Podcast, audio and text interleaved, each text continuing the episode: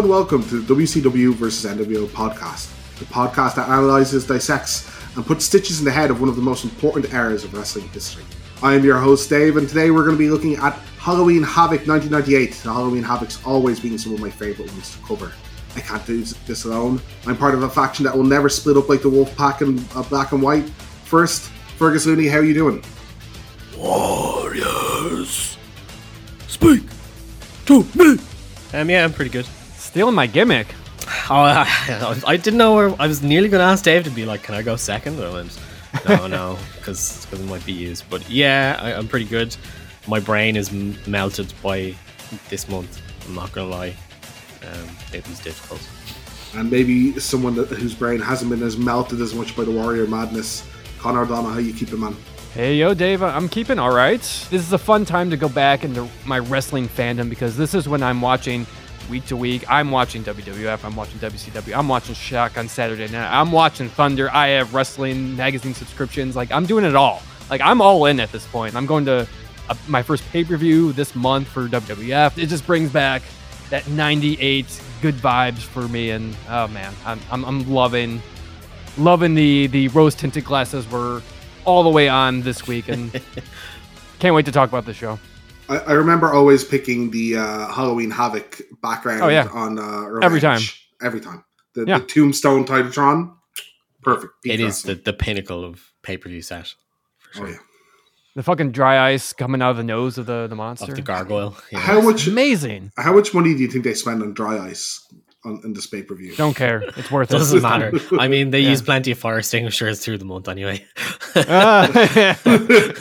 i mean it's better it's better than wasting money on their helicopter budgets which they do frequently oh, true, yeah.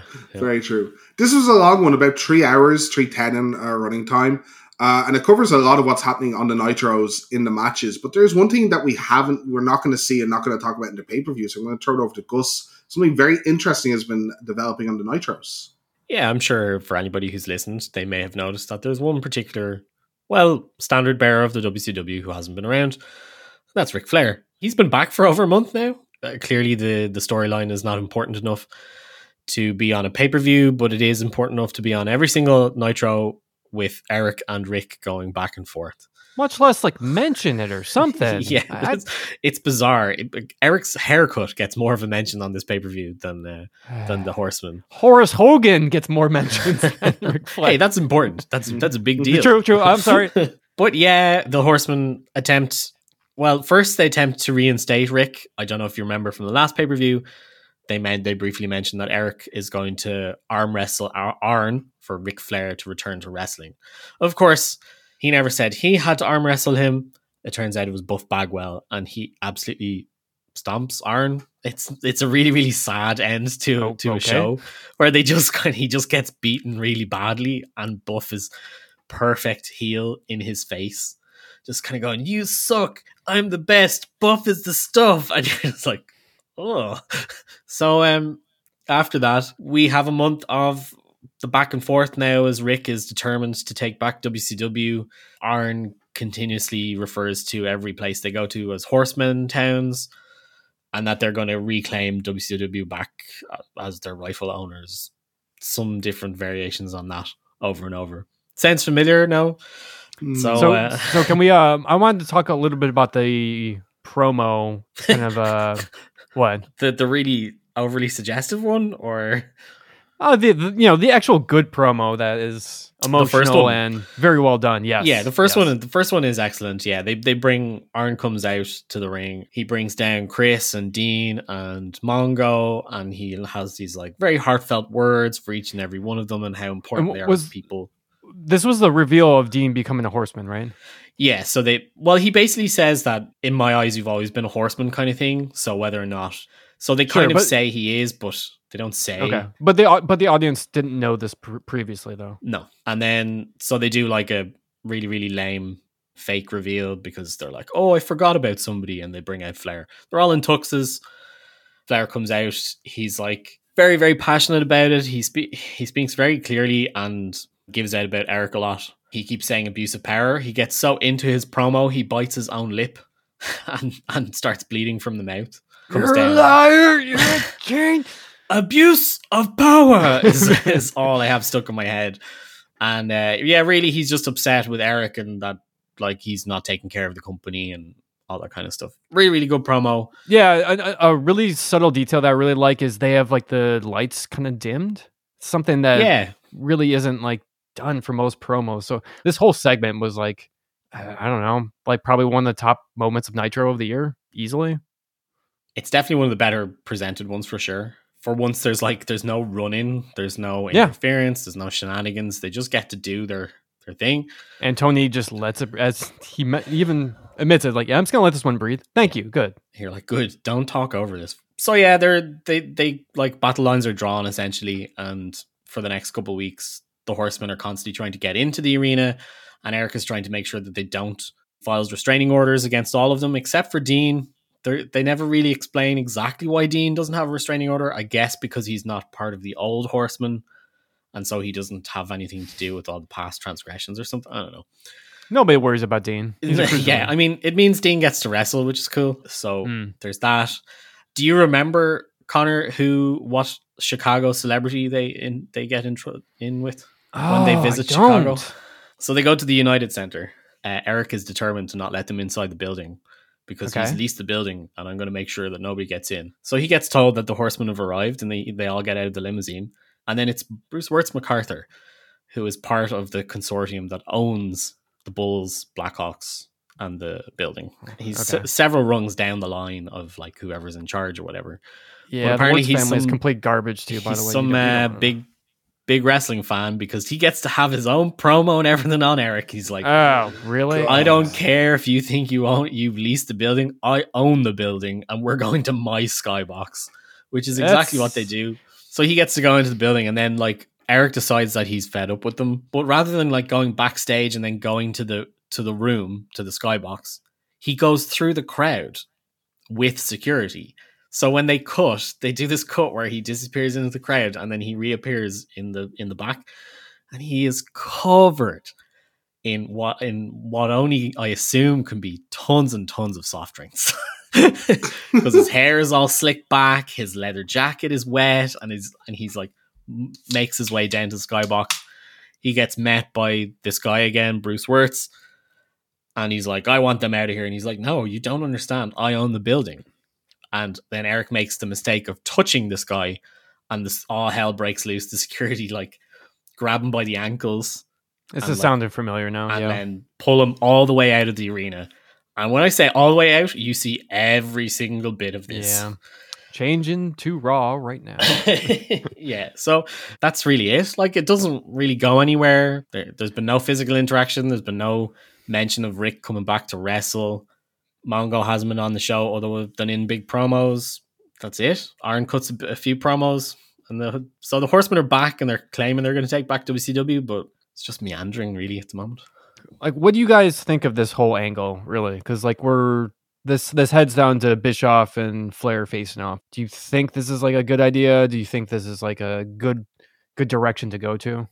I like the idea of using the IP of the Horseman. I don't like that it's going to center around like Eric Flair. I kind of like the idea that someone's actively hunting WC, uh, sorry, uh, NWO stables. So like taking back territory, you can act kind of like they won the initial war, and now that WCW failed, Horsemen are going to set it right or whatever. So I get all that, and it makes for some interesting stuff. But I don't really want to see a bunch of Eric Flair stuff, to be honest. And that that's as you said where it leads, or and if it's where it feels like it's leading from what's happened already. Yeah, that's what happens at Starcade. I, I, I I bring it up because I know I, know, I kind of know what happens with where Flair goes, and I understand wanting to strip like Eric of his power, but again, it's, it's one of those things in wrestling where once in a lifetime, or you know, Vince McMahon's never going to come back, signs a contract in blood or whatever, comes back in like one month or whatever. It's yeah. It, it's hard to bring these promises to actually stick, and then this is, this is just another example of it. I think for me, what the problem is is that a, a lot of it's based in stuff that hasn't really happened on screen. Mhm. Like they Yeah. seem to be talking Mm. about actual legal issues and whatever, and you're just like, most fans don't know that. yeah, it's the whole So- disco Jacqueline yeah thing. So it, it it just looks it's a bit thin at the moment. Like there's no real reason why Eric is doing anything other than he just feels like being a dick. And people have plenty of dicks on the show. So Yeah, that's that's a very good point. the following week, they essentially say they're going to murder and Eric's kids and stuff like that. So Fantastic. there's a really, really poorly, poorly worded promo from all of them because they all get to say a couple of words and it's all horrible. I get fired for missing my kid's wrestling match. Oh man, I'm gonna kill you now. That, I did forget to mention that Rick, Rick's kid Reed does show up and gets yes. to take down. oh, okay. Eric. This is the yeah. This is the famous promo. Yes. So he does like a couple of takedowns on on Eric. Like I will say, like for all the faults of Eric, and I'm, I'm sure there are many, Eric is always very willing to get beaten. Like like Yeah. he doesn't he doesn't be a sap about it and try not to. He gets he'll- his comeuppance. yeah, he gets comeuppance quite regularly uh, over this month. So There's also one issue I think I have with this at always uh, or always have with the Horsemen. They're not good faces. Like uh, you're bringing it particularly up in with, this time period. Yeah. yeah, you're bringing it up with you know them wishing death on Eric's children and stuff. Now we're with the very edgy attitude era kind of crowd that cheer a lot of things that would not be cheered anymore, and maybe over the history of wrestling would not be seen as face actions. But even then, just the demeanor of the people we're talking about, you know, Mongo, Dean, fucking Arn, it doesn't scream cheer me. You know what I mean? No. I think the only other point that really needs to be mentioned is that so much of this feud, I guess you got to call it, uh, doesn't even take place in arenas a lot of the time. It's like backstage in like the parking lot, or it's in a hall, or it's in a room, or it's off site entirely. It's not directly connected to fans a lot of the time. So they don't get to see directly what's happening. They're probably staring at a screen 200 meters away from them, that kind of thing. So not Um, no reactions. Like so uh, yeah, it's harder. I'm sure people are reacting, but it it's harder to know how it's going. I'd say for those people, and it's just all a bit detached. WCW, particularly this month, has been. I don't know if they were the first to start doing this or if they're copying WWF at the moment. I don't know. I, I honestly can't remember the timeline, but there are so many backstage segments. There are so many things that are shot off the arena entirely. Uh, Scott and Kevin's feud in particular, I can go over that later. Multiple segments of that aren't even close to in the arena, and so yeah. it's- it's I, I very want to say it's a copy of WWF. Then. that. That's my that's my assumption, but not having watched, not, my memory isn't good enough to know who's first. Well, I can tell so- you. So around here is you know we have the Corvette, we have the Zamboni, we have The well, all that stuff. Yeah. All that's around this like two month period. So yeah, there's there's a lot of that going on. A lot. So real quick, I guess, give me a quick summary of the LWO. Then I'm sorry, the LWO. this is the follow up to Eddie's problems with with Eric.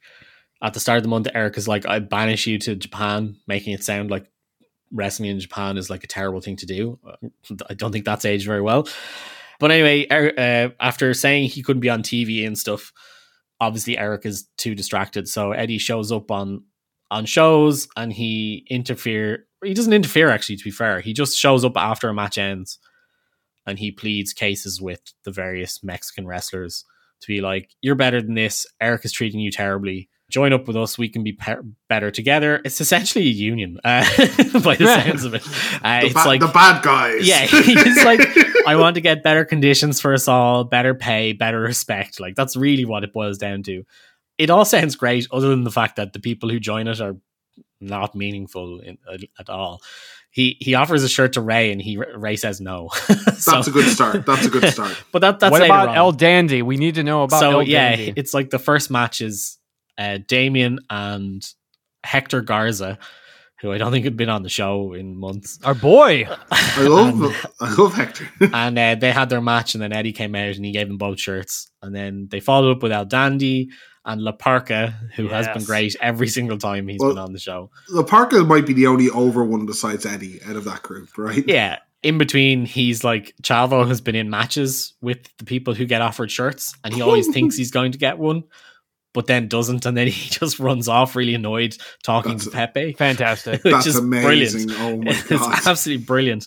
And like Eddie treats him like complete dirt. Like he just doesn't acknowledge him as, as so. Like he's like, "What? Why did you think I was going to give you a shirt?" Kind of thing.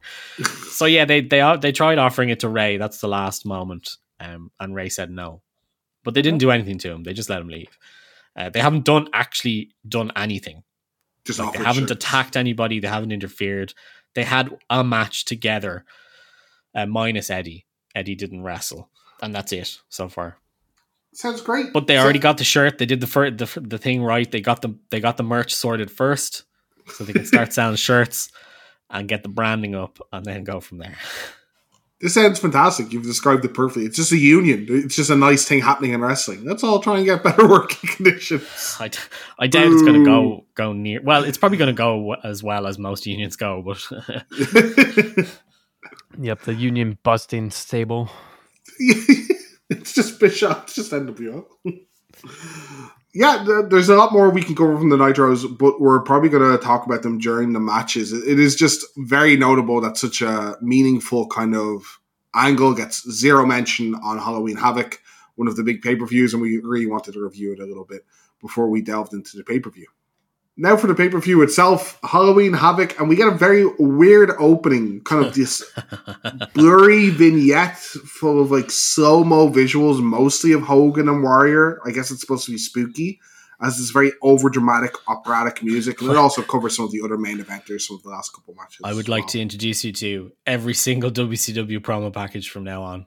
Oh god, They all they just constantly fill the shows now with these style packages. There's never any like commentary about what's going on, and there's just generic stuff. I don't know if they play the Horseman one on the pay per view later, but that has like Powerman five thousand style music. No, I would, I would, I would have noted that one. Yeah, Yeah. I and that's probably the best one of it because it kind of has like a gnarly riff going on in the background, and it just shoots words in front of the screen. It says pain and de- determination. You're like, okay. I, if you didn't know it was the Horseman, like if you were a new person, you wouldn't have a clue what was going on.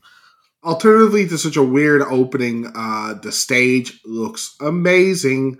They have this like nice, ominous, spooky music going on. The crowd are going crazy. They have a giant like gargoyle or ghoul holding this pumpkin, and I thought they were just both inflatable, but the, the gargoyle kind of moves the pumpkin around a little bit. It's in the MGM Grand in Vegas, and the crowd are just it's they're packed in there. It's hot. The atmosphere is fantastic to start the show. Comedy team as usual. They're playing up the villainy of Hogan and the hot streak of Goldberg. They're talking about how Hogan beat Horace, his dead brother. They say dead brother so many times in this pay per view. They really have to emphasize how dead Hulk Hogan's brother is at this stage, which I, I Yeah. didn't know about. For a moment, I was like, "Did Hogan kill Horace or something?" Like Yeah. for some reason, my mind went towards that. I I, I knew where they were going with it, but Yeah, but they uh, he beats down Horace to make an example out of him and leaves uh, Stitches. I, I don't know if the Stitches are kayfabe or not. I couldn't tell later. shoot, shoot, Got to shoot. sell that angle, Stitches. you know. Yeah, Yeah. Uh, and uh, Hogan like brutalizes Horace to make an example out of him next to the. It's to show his descending madness into warriorness, I suppose, and maybe prop him up a little bit for the pay per view, and that he's maybe a threat to Warrior. Wa- Warrior said he needed to sacrifice different parts of himself to survive or something like that. Oh. Hmm. I don't know. Warrior is very confusing to listen to on promise. I bet. Do you do you feel calling back to a match that was over eight years ago? Not in your Would you- company. I mean, do you feel like that was the best way to do it?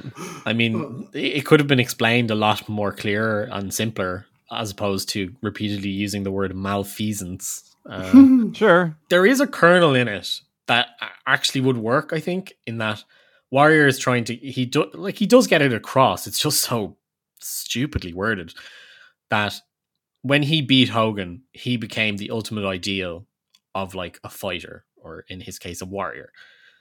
And he's come back because he is upset at what has happened to Hogan. He's he doesn't like that Hogan has lost his way.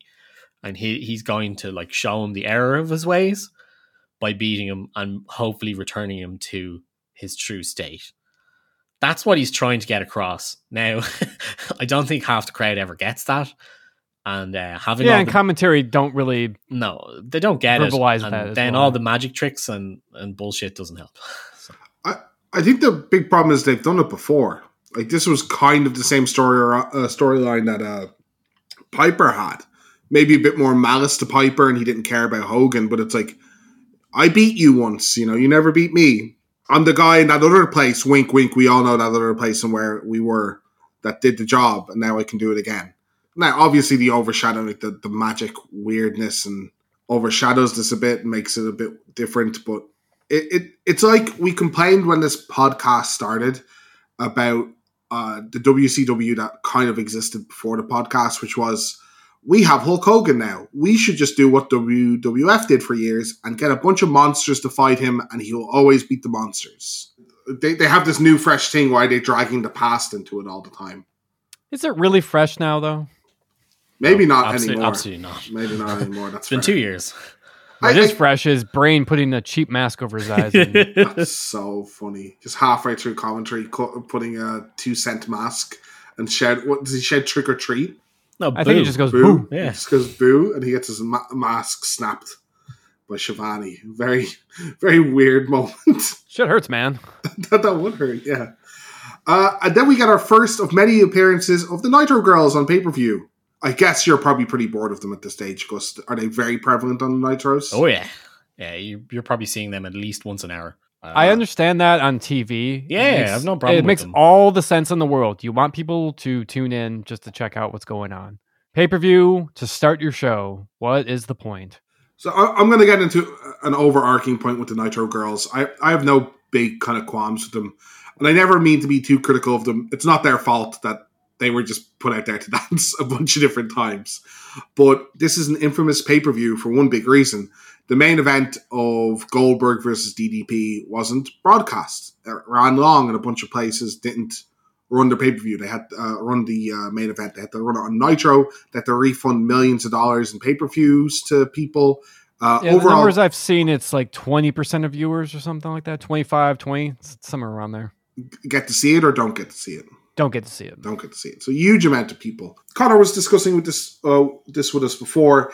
It is kind of boring. It sounds like a bigger deal than it is, but it seems to have been down to some just miscommunications. It's live TV. It can happen. Saying that, there's a lot of complete nonsense on this pay per view, including I think the Nitro Girls come out four times. And it's like a minute each. And I'm going to note some other matches and some other segments that eat a minute, eat two minutes, eat three minutes the main event is only 15 minutes. Like it's not many of these need to be cut to get within time. So it seems like the time management of the company is really poor here, trying to get everything uh, everything in, including four showings of the girls. I think tonight.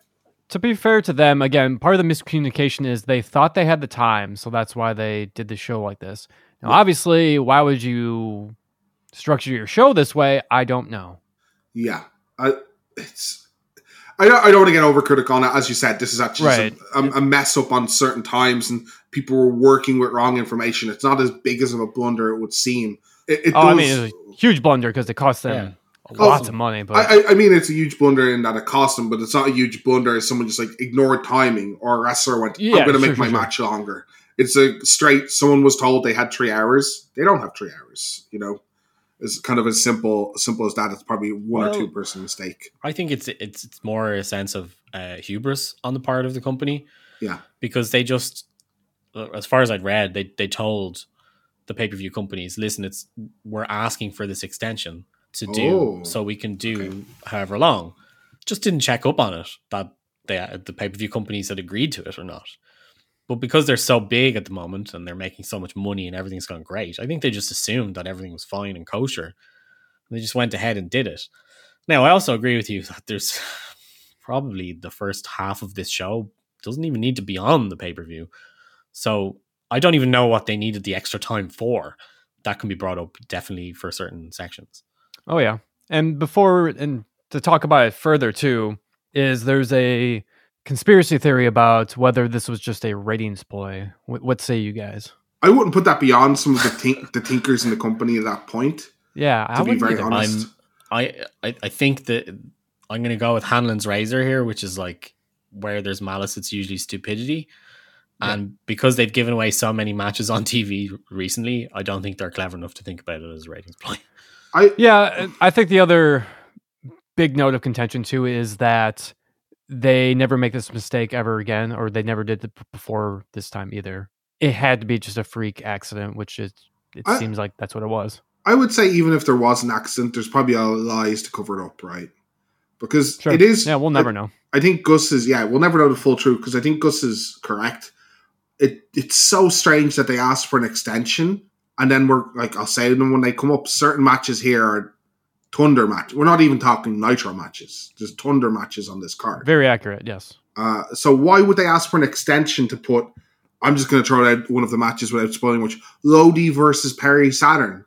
Why are we asking for? It's usually two and a half hours. I think these pay per views on average, and this is like 310, 315. Why are you asking for that much of an extension? And then going, you know what? Lodi deserves the pay per view paycheck. We have we've overlooked too much Lodi. Uh, so I feel like multiple someone had to fuck up really big somewhere, Like, and the the excuse is probably, oh, we didn't check if we got that extension. I'm sorry. how how far in advance do you think they have to ask for this? yeah, that's interesting. Probably a while, right? Like this isn't just something you can snap do. So I get. I, I mean, maybe in theory, maybe they wanted to do something with the Horsemen. They couldn't. I just don't think they're clever enough to really think of it in a ratings sense. I mean, they did give away the start of Bret Hart versus Sting a week ago. hmm Mm. It was Yeah. the main event of Nitro. It's interesting too because the match that gets broadcast on Nitro it breaks the record for like a wrestling rating on TV. Like oh, it, interesting. it's almost like two million more viewers than what Hogan versus Goldberg did. Like that's astounding. That I think that just encapsulates how big wrestling is at this point. You'd never guess Goldberg was a draw, judging by how he's used. Regarding Yeah. that. we'll get there. We'll get there. talk, Let me take a let me take a sip of my drink. yeah, we'll, we'll talk about this a little bit more at the actual main event. But I just thought, again, no offense to the Nitro girls themselves, they're, they're just doing their act as, as best they can.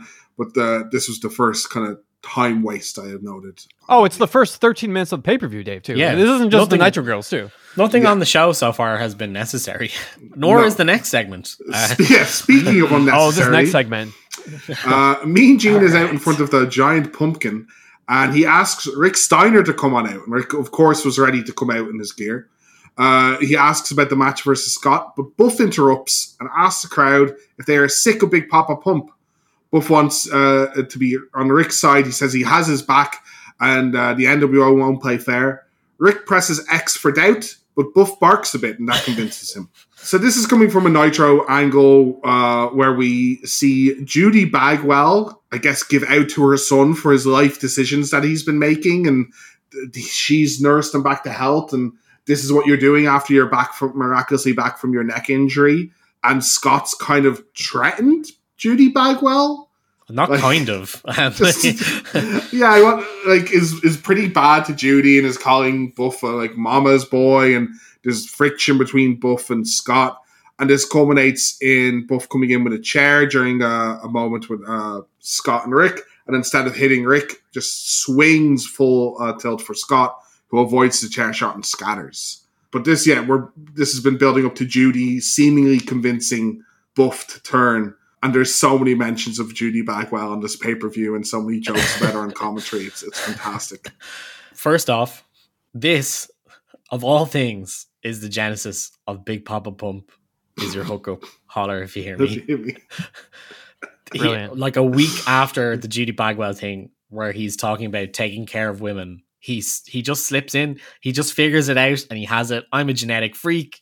He has all the lines, all all of it just appears out of nowhere, and that's he Always starts comes back to Judy. I love and it. then he Yeah. starts with uh, "Big Papa Pump is your hookup holler if you hear me." He just starts doing it in promos from then on. It's it's really funny. Like to be fair, the the Judy thing is kind of a cool moment. She she does say some legitimate stuff like you hurt your neck and you came crying for us and we took care of you, me and your father. Like, and this is how you, this is what you've chosen to do. And Buff's response is, "Hey, I take care of you guys with my money. I had to make a business decision." Mm. But then, yeah, they get into an argument, him and Scott, because Scott's unhappy with the fact that a woman was uh, pushing him around and he's part of the NWO and it can't be like that. So you got to deal with your old bag of a woman who's a scallywag. That's direct quoting of Scott Steiner. so yeah, there's there's just tension now. Uh, Buff doesn't agree with how Scott chose to treat his mother. He's upset with that. We're still supposed to be having this match. That's been what four months at this stage. Yeah. So I I wanted to go back. Uh, Dave kind of glossed over the beginning of the promo. and th- th- I thought this was just so egregious that you know, Gene, he, he sets up the promo like so great. Blood feud, brother versus brother. Rick, you're demanding this match. You want it so bad right now. And then Rick just comes up. It's not brother versus brother. It's just another opponent. yeah. what sorry, the yeah. fuck, man? Do you think because of their not to spoil it too much, but because of the result later, he's uh he's playing it down for some reason? Like he doesn't want don't Scott know, to man. look bad? Like I Like- don't know. I, I I think his intent was to say like, hey, it's gone beyond like he's nothing to me anymore. So it's like just another day. I'm just gonna handle my business kind of thing. But like, it's been this proper blood feud for so long. You kind of got to get over it, Rick. First. I mean, we're not even talking about the Chucky thing either. I don't, I don't, I don't know if we have time for that. Oh, Maybe we'll get to it later. yeah, Yeah. it's But mentioned. what bothers I me so much about this, right, is this is a segment on the pay per view. This could this could have been on any Thunder easily. Yep. To sort out. Oh yeah. Also, the match is already signed. Like it's done. Nothing needs to be said anymore. and now you're like, oh, you need you need myself in the corner, and then we obviously have the follow up segment to make it even stupider. the follow up segment will be in a bit, but that is that is all sorts of stupid for sure. The first match of the night we finally get into is Raven versus Chris Jericho. Chris still being TV champ with the championship on the line. Commentary play up Raven losing his edge since losing the flock. After we saw Perry dismantle the flock and Raven tried to call them back out on a nitro, but Perry's just like, "No, you're all free. You don't have to be back with him." They also tell uh, everyone that you know Perry and Billy Kidman and others have been doing great without Raven. Raven's the only one that's losing out because of this. He gets on a mic in the corner and he says, you know, he's only a victim of circumstance, like he's only losing because of circumstance, and that he wasn't even scheduled to fight tonight. Which seems like an upside. If I was just given random title fights when I wasn't supposed to have them, I think I'd take them. But Under Uh, Raven's rules, let's not forget. and he just Guy has, has a to, literal cheat code uh, as part of his as part of his character. Maybe he doesn't want Raven's rules at the flock anymore. You know, Does he still get them though? I thought this match wasn't. Although that's but a it's whole treated top like of. it. That I'm assuming he ha- it's Raven's rules because they do all the bullshit. yeah. I, I, guess, I guess it's hard to know when they at the start of his character they said all his matches were always going to be what he want. I don't know. He tries to leave, but Jericho easily baits him back into the ring, calling him, you know, he's he, it's a shame he's not going to get to fight uh, such a horrific wrestler like the the head of the flock. It's just so, so cheesy and over the top. Calls the flock losers and morons, uh, and he could beat a superstar like Raven in two minutes. Weird start. Uh, the Moni, what about me? What about Raven? Turning more Moni. I, I don't know. I, I don't know when it leads to the big. He's a mil. His his parents are rich reveal. Is that in our timeline? Yeah, that's coming up. That's coming up fantastic.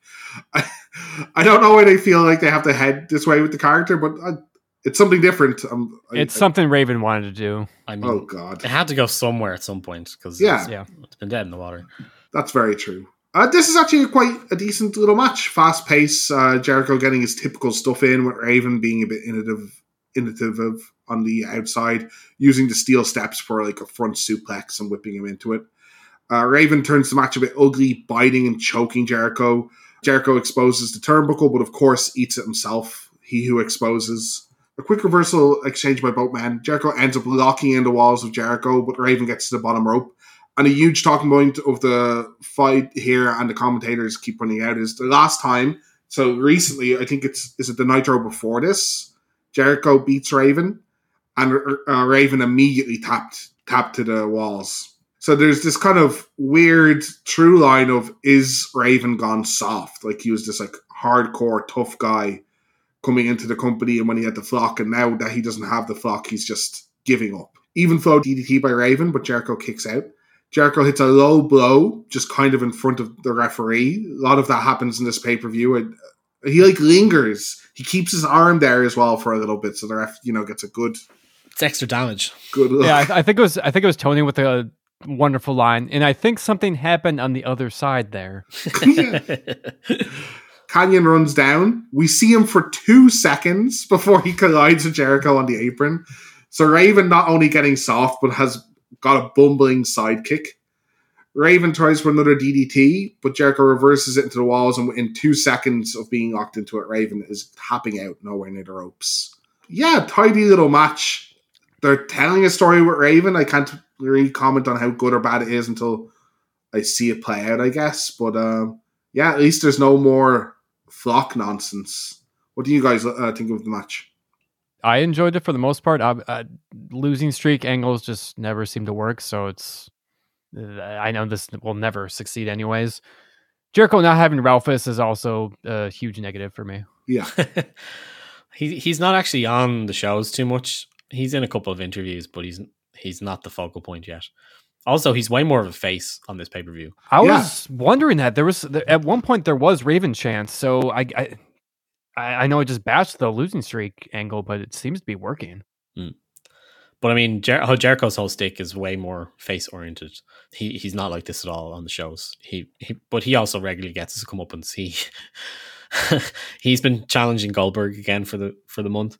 He has a a t shirt that says Gold uh, Jericho won, Goldberg zero after the pay per view, Oh, it's not Greenberg yet. and then no no it gets there. So then he's like yes. he challenges him again to a match, and he's just going to rerun the pay per view angle with, with, the small guy, and then Goldberg appears with the small guy who's not he's knocked out. So Jericho flings his goons in front of Goldberg to get speared instead. hmm That's a ne- great moment. The next week, it just says Jericho two, Goldberg zero, and then the following week he comes out and he he asks for a challenge of Goldberg, and Goldberg's not. They know Goldberg isn't in the arena; he's off doing something, and so he, the T-shirt changes to Jericho three, Greenberg zero, Mm. and then he finally gets done by uh, DDP because he's like, ah, who, who's challenging Goldberg? And he's like, DDP. He's like, ah, DDP, I can take that guy. I'll challenge. I'll challenge him too. Yeah. What? What? What? What's the worst that could happen? But of course, DDP is always in the arena, so he immediately challenges him, and they have a match. It's such such a good gimmick. It's such a shame. yeah. Jericho is great this month. He is being completely wasted, to be perfectly honest, because everything he does is so good, but he has no feud. Really, like he's feuding with the world champion, who also doesn't seem to have a feud. But we'll get Yeah, to that. th- this match was I, I actually just throw it on the pay per view as well, right? It is filler. There's no like real build to this. Ravens No. already lost this match on Nitro. Yeah. just To- weird. totally unnecessary. Like, didn't need to be on the show. Like, I'm glad they're. I'm glad they're on the show because Yeah, good. I, I I mean I thought it was like, like a nice opener to have too. I thought it was another piece of evidence that Raven doesn't have to have like your typical hardcore match. No, Like you don't have to you don't have to have your nonsense. I mean Kanyon being there. I mean even Bobby on the replay says there's Kanyon. Not sure why he's there, but you know so like yeah, Raven can have a decent match. It this is proof. they didn't show him like walking out or anything. It's it's pretty bad timing. Like they they should have shown him maybe coming to the ring and like trying to help Raven, but you barely know it's him. If they didn't say Kanyon, I wouldn't have been able to tell you it was Kanyon. Yeah, kind kind of shame. Uh, hopefully, we see more from them in uh, pay per views and. I, I think I agree with you, Connor. It shows that Raven doesn't need these like contrived, weird gimmicks to just be good. Like I, I would love to see a proper feud between these two guys. They, I think they can go at it in the ring pretty well. I, w- I could. I wish I could tell you we're on to another match straight away, but Eric and Hogan have to come out. This is time waste number three already. They don't say anything relevant or bring anything to the discussion. Eric tells the crowd what he loves most about Hogan is he represents m- the Millennium family values and then laughs.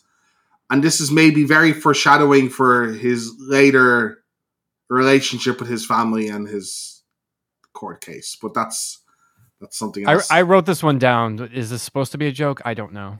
Yeah, Hogan just rambles really badly about drawing the line with his attack on Horace to show what it takes to be an NWO. I, I thought NWOites were the fans, but Oh, it's apparently, everybody. yeah, but apparently it's just everyone. It's I- everybody that's not him. Yeah, it's just a generic generic thing for everyone that's not him. So that was very confusing. And yeah, there's some point here about him, you know, laying down the law, and I, I kind of like that he's going a bit crazy because that's what Warriors, you know, deriving out of him. But this, yeah, this had no point and could have been on a Nitro. It has been on a Nitro. He basically has done this promo. That that lasts not that long, but uh match two we get Meng versus Wrath, and I had to double check I wasn't watching an episode of Thunder. How Look. dare you? Yeah, this is dare you? This is a Starrcade match. What are you talking this about? is fantastic. the match is pretty good and I like both participants.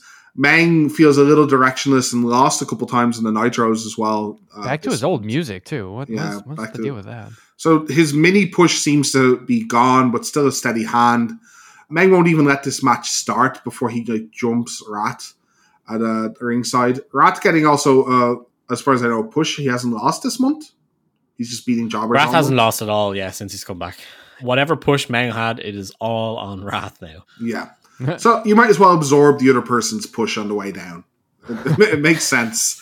Nothing much happens this match. Wrath is in control uh, when he finally does get into the ring. Meng does his typical, not quite selling stuff, but not squashing. He does this cool roll through of the meltdown, which is me- uh, which is Wrath's finish, which is a pump handle slam. He just like rolls through it and kicks Wrath in the face. I'm like, oh, that was kind of original. Just gets up and hits a super kick. Hey, Meng can wrestle when he wants to, like in Yeah. between the hacha. That's Hacha. so, so, Meng uh, brawls and scraps, but eventually uh, Wrath puts on the meltdown and wins the match. Doesn't do any of the trusting that the person using the finish in the other company does. It's a very weird finish. Ah, no, because- he doesn't finish. He doesn't do a power slam finish though, right? Oh, he might just do the. I think layout, Road Dogg yeah. just does the pump handle. I don't think Yeah, he does yeah. the power slam part. Yeah, yeah, I think you might be right. I think you might be right. But the bumming is key. Makes it more potent. I I guess. It's also a weird finish. It's it's a nice looking finish, but he like he spent ages locking it on. Like Meng is trying to fight him. I, I don't know if that makes it look good. I, Hacha. thought, yeah. hacha. I guess you're not allowed to pin Meng easy. Yeah, it's just squash match. Not sure why it's on the pay per view as much as I like both men. I like guys. I like both of these guys more as tag team guys. Uh, Yeah. Singles action. I don't know. On on pay per view, it doesn't really jive for me. Yeah, they're both missing a little something in their game, and they're both like their tag team partners in the future and past kind of make up for that. It might So- just be a timing thing too. Just they're both lost. So Yeah, I understand why they are they put it on. They want to they want to highlight Wrath because they he's been on almost every week. But yeah, it, it doesn't need to be on the show. An interesting thing about Meng, the more I'm picking up, people really don't know how to work with him. Now, this is also his fault, but because he knows cells and stuff like that, a lot of his opponents look so confused when he knows cells. And the people who just roll with it and give him some shit back and like take bumps look great in matches with him, but it also leads to some like terrible looking matches where like, he he didn't sell my stuff. I don't know what to I don't know what to do now. I'll just punch him some more. I'm not sure where this match falls in that spectrum. Sometimes Wrath looked a bit lost when Meng just got right back up after a move. Segment after this is uh, the internet nerds asking Billy Kidman uh, some questions about his possible opponents. Very normal answers. He kind of fat shames Disco. As does everybody. definitely coming in heavy. Yeah, definitely coming in. Yeah. Uh, so this is leading to uh, the match number three of the night, which is Disco versus Juvi, and whoever wins gets a title shot against Billy Kidman. The last cruiserweight champion we saw was actually Juvi in the last pay per view. Because how did Billy get uh, get the title? the night after the pay per view, uh, Perry made sure that the flock disbanded, and one of the things he said to Billy was, "Go out and make something of yourself. You're good enough to be the cruiserweight champion." And then magically, Billy had a cruiserweight title match that night and won. Yeah, it was actually a really good moment. I Yeah, thought. Billy's been great. It won, It was a really, really good match, and the rest of the month, all he has done is wrestle really, really good competitive matches, and really shown off how good of a wrestler he is. He can be, he can wrestle with anybody. Yeah, Billy's Billy's uh, fantastic. I guess one of his downfalls is kind of what we see in this interview. It's not that he like stumbles over his words like someone like Scott Steiner has no charisma. He just seems like kind of a normal dude, normal wrestling man. I guess is, is Oh, yeah, his he- gimmick. He has literally no personality at the moment. Yeah, and it's not that I don't think he has an inability for personality because some people I'm like, yeah, you, you just don't get it. You're not good at the acting part of this job. He's just kind of what's his gimmick? He kind of wears similar clothes to the flock. He's just young guy. I think is his gimmick now. You know. Yeah, I think that's why this run seems to work, or why I I enjoyed it so much as a kid as well. Yeah. Here, just go have some like good matches. Oh, I can do that, no problem. But when you're going up against like Hogan, or when you go to the WWE, it's like eh, it doesn't quite translate into you know entertaining top star type guy. Yeah, yeah, that's absolutely fair. The, the match itself, uh, Disco versus Juvi, gets a bit more time than I thought it would. As much as I completely dislike Disco, this might be one of his better matches we see.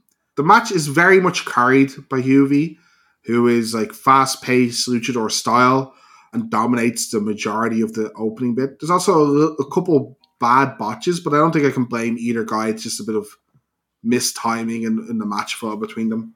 Disco not incredibly smooth at points, but playing the bigger, heavier guy and kind of doing power moves to Juvi's luchador kind of stuff works. A big swinging neck breaker uh, gets a very large double down by both wrestlers, and they start playing into the gimmick that the longer this match goes, the more tired both guys are going to get, and how concerning that is for both guys going into the Billy Kidman match. Disco keeps getting punished for dancing in the match as well. He seems to dance less and less. He gets ran over the top rope, but he, it's like he can't help himself. He has to gyrate every now and again to upset the fans. Juvi tries to jump on Disco's shoulders, but Disco throws him off and turns it into a jumping pile driver for the win. And I'm not is, is that Disco's finish? I thought it was Yeah. a leg drop. No, no, that's that's his finish. Is a jumping Huh. ball. It used to be the stunner, but then Oh yeah, the You know, stunner. Yeah, the remember disciple had to take it. Hey, that's He's- the One Wire Nation's disciple. I'll have you know. Mm. Uh, because Disco wrestled here, I guess we get a dance break right after this match. This one's a lot more risque. Are they are they usually that risque on nitros? I thought I remember them being, you know, the dancers always wear skimpy clothes or whatever, but pretty straightforward cheerleading esque kind of dancing. This one was uh more burlesque. Uh, they they vary. I mean, they they definitely introduced Tiger. They started introducing them individually Yeah. uh, uh, recently enough, and they definitely introduced Tygress with a leash. So Oh my goodness. Okay. So just This one was probably the most awkward one. The commentators like their perviness, like it, it yeah, it's it's it's like more subtle. This one was just like overt. I'm gonna be Jerry the King Lawler type levels of perviness. It this one was weird. Larry's yeah. Larry, thankfully, is not on the pay per view. He's real bad for for it. Ugh. Brain just I have Brain makes weird noises and tells the commentators to ag- aggressively tells them to shut up. Isn't just like quiet you is like shut up I'm watching. I'm like, what the fuck? This is so weird. Oh, this it's it's painful to watch. Uh, at least it, this is the most aggressive the jokes get. They subside a little with the next ones. Though Brain keeps saying he forgets where he is when the Nitro Girls are on. Big Papa Pump is out next, and uh, he has some stuff to say. What it is, I'm unsure, but uh, he is he, he is a freak on his left and right, and one in the box. I'm not sure what the box is referring to. He said in front. I thought. I thought he said it, Ah, whatever. It doesn't really matter. and then you know he's your hookup holler if you hear him. So I always assume freaks mean like women, right? yeah. But then sometimes does he refer to like other wrestlers as freaks as an insult? No, he refers to himself as a genetic And then freak. freak. And then But I don't his think he calls women as the as freaks. freaks. Yeah. Hmm. Makes you think, I guess, Dave. Uh, Best not to think about the segment. he just calls out Giant, who just casually strolls out. I love it. He's like, Giant will have my back, and it will be a tag team match for the tag team titles. And Giant just strolls out. He's like, yeah, cool, let's do it. Gus, what's happened to our beloved tag team titles? oh, well, I mean, nobody's wrestled with them. I, I have to give Scott Hall credit that the entire way through his feud, he has worn the belt around his waist without fail. He always appears with his belt. But nobody ever mentions the tag team belts anymore. So the, the fact that they just go, oh, yeah, we'll put them up, you're like, this is very convenient. Yeah, Scott Steiner. I'm, I'm a tag team champion, right? What? Nobody talked about this. Since when? Since always. Uh, JJ Dillon also just strolls out into the into shop. Oh, Dillon is so bad. Why can he not talk? Like he was a wrestler, right? Like he actually did things. Yeah, he- he's with the Horsemen. He did Horseman promos. It's so painful. Uh, he convinces Scott that to put something else on the line too. That if he loses, he immediately has to fight uh, Rick. Why would this plan work? Why, if he loses, wouldn't he just run away? Like he has everything. His job was on the line the last time, and he managed to get out of it. Also- why is this different? also, the match is already signed for that. What? Yeah, it was a one-on-one match before he made it a tag match. Why wouldn't Dillon just go? No, no, no. This is a one-on-one. You can't just make a tag match. That's not your job. You're like, just We're like, just think we're thinking too hard about all this. Just make it the one-on-one match. Yeah, just make it. Come on. So, well, we'll we'll get to why it's not a one-on-one match in, Yeah. in, in some perfect storytelling bliss in a while. Uh, after this, we go to another match that should just be on a thunder: Fit Finlay versus Alex Wright. Alex Wright not seen with Disco this time and has gone into a gimmick of he is the best European wrestler on uh, the roster. He started speaking German. He is trying to beat all the other European wrestlers. But as Gus has told me, he's already beat Finlay before this, all right? Yes. So they ran out of European wrestlers, I guess, for him to beat. I guess um, they probably do have another. They they definitely have gentleman Chris Adams on thing. Oh, They yeah, definitely trot him out because he's involved in another angle uh, earlier in the month.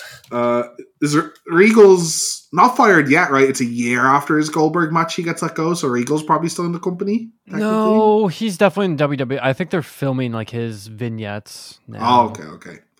He's a man.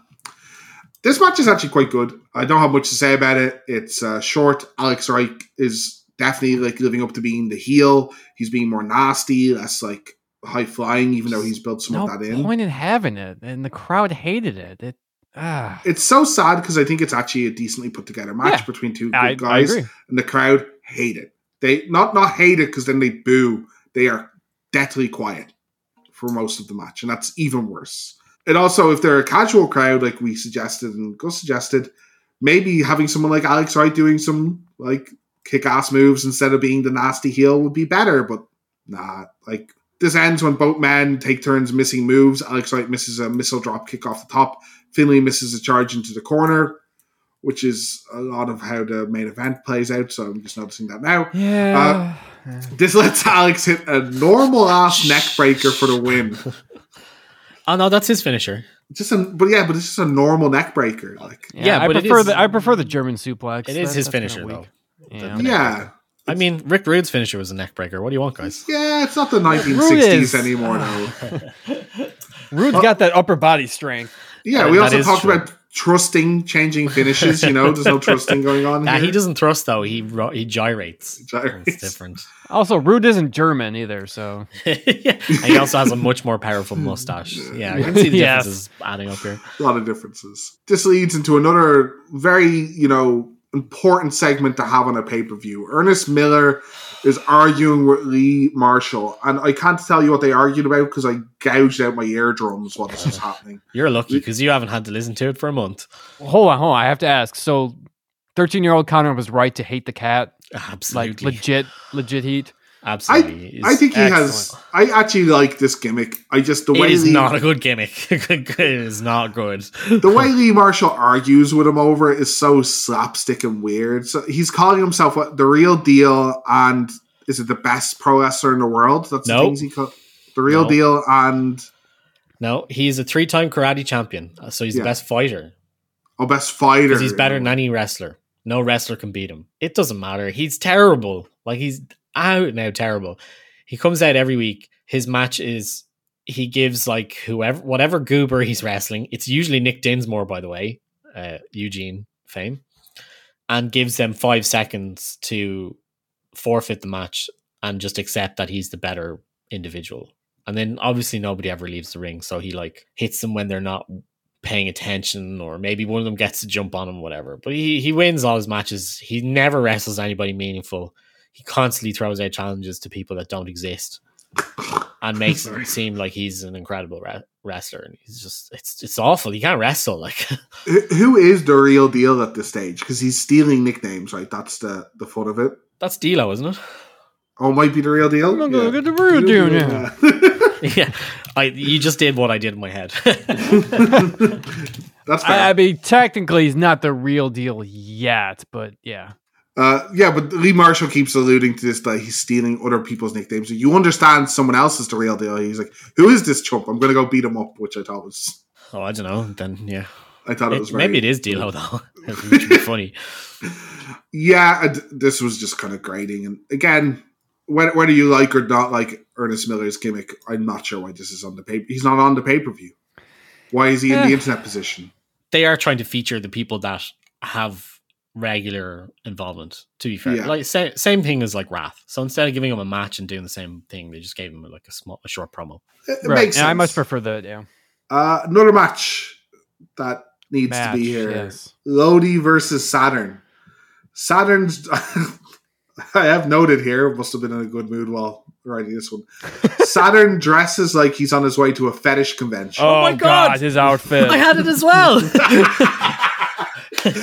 He has a marine beret on and he has this like chain link vest that barely covers his, his upper I said he wasn't expecting to wrestle and was on his way to a club night. and they talk about it's so funny. They talk about like the beret honoring because he is an actual marine. I, I'm pretty sure honoring like Ranger, I thought, but whatever. Ranger. Yeah, matter. no, I think you're right. I think Ranger's right. Honoring his like you know comrades or whatever. What's the chainmail honoring Perry? Grit and determination, bonding together. Oh god. This match was fairly annoying. Lodi comes out with his signs as always. Fairly. he demands the crew to bring back his sign. Lodi's pants jingle when he gets suplexed. There's, no, no, it's when he moves. Even It's so annoying. It's obviously a man who never thought he's going to have to wrestle a match for the rest of his life. to, hey, at, le- at least he took his goggles off. I, I was actually wondering, like, are you gonna take those goggles off, man? No. Oh, last time Thanks. It's, it's, he's in serious mode at that point. He probably expected for there to be crowd reactions to to uh, dampen the, the noise of the chains, not for them to be the loudest thing on audio. yeah, th- they've certainly also moved. I want to note this here. There's fans at ringside that are super audible for this entire pay per view. So I think they've moved the the placing of their mics near ringside, and some of the stuff the fans say are very funny. In the disco match, when Disco's taunting at one stage, one of them's like, "Finish the match, you idiot!" Disco just smiles at. He has a point. Stop dancing. So you could hear, you could pick up a lot more stuff in the ring, and this was one of them. The jingling just is so annoying and ruins any of enjoyment I can kind of have of the match.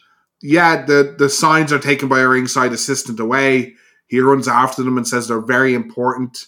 Why are they even taking them away either? That's that's the other puzzling. Ugh, yeah. Yeah, was that was that part of it? Is it like you need to stall? Someone take away my signs. He gets suplexed and DVD'd, and Saturn wins. Saturn's new gear looks nice besides the bondage stuff. Mm. Like his shot. I have no notes. Yeah, Saturn's probably upset he's missed the early concession. Like, yeah. It's uh, I guess Saturn's pretty like prominent on the Nitros, and he just had a big storyline. Like having him on the pay per view is important. But this again was a Thunder throwaway match. This is what he could have done after breaking up the flock immediately. You know what I mean? Just dispose of Lodi. Yep.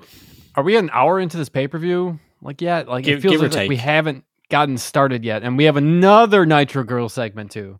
Dance break number three I have written down here. Yeah. This one's less burlesque. This one's Oh, more y- normal. You also forgot to mention they did a recap promo into the Nitro Ghost segment. Oh yeah, footage oh, I from think I was uh, too mad to write that one down. yeah, footage from Buff saving uh, Rick. It does feel legitimately like the entire first hour is like, why don't we slap a Nitro on a pay per view to show people what Nitros are like and they'll come watch Nitro? Legitimately feels like that because this is the this is the first match that maybe actually matters. Billy Kidman versus uh, Disco with Billy as champion. Disco's out just two matches previ- uh, previous and had won the chance to get a title shot. Why didn't he win that chance on the Nitro? Why does the heel have the disadvantage of winning, uh, fighting two matches? Stop asking questions and watch the pay per view. And why do you want to run this kind of gimmick too in your cruiserweight division? You know, cruiserweight division, you want you know the fast pace, high spots, no rest holds, but you know that's what we get in this match with Disco. So it's who's not a cruiserweight, by the way. And No, too fat, too fat to be a cruiserweight. Billy Uh, hey, I didn't. Those aren't my words. But you know, trying to have Disco Inferno wrestle two matches. Uh, you know, he's not Booker T here. Well, let's let's no, pump the Uh, brakes at you. Like, do they think this goes over? Like, but he's Hey, a- he is legitimately over. That's the thing. oh, let's say sad. his entrance is over. Yeah, yeah. He legitimately uh, gets sorry, crowd his reactions. theme music is over. Yeah, but it's a weird thing to do for your heel. Are they trying to turn him face here? Because he certainly doesn't act like a face at any stage in any of these matches. They do some weird stuff with Disco soon, so yeah, that should be fun to talk about. Do you know where they go with Disco, Dave? No, I just I've just always hated him.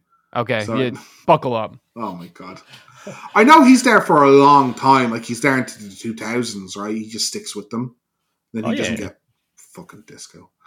I, I like Kidman's team a lot here.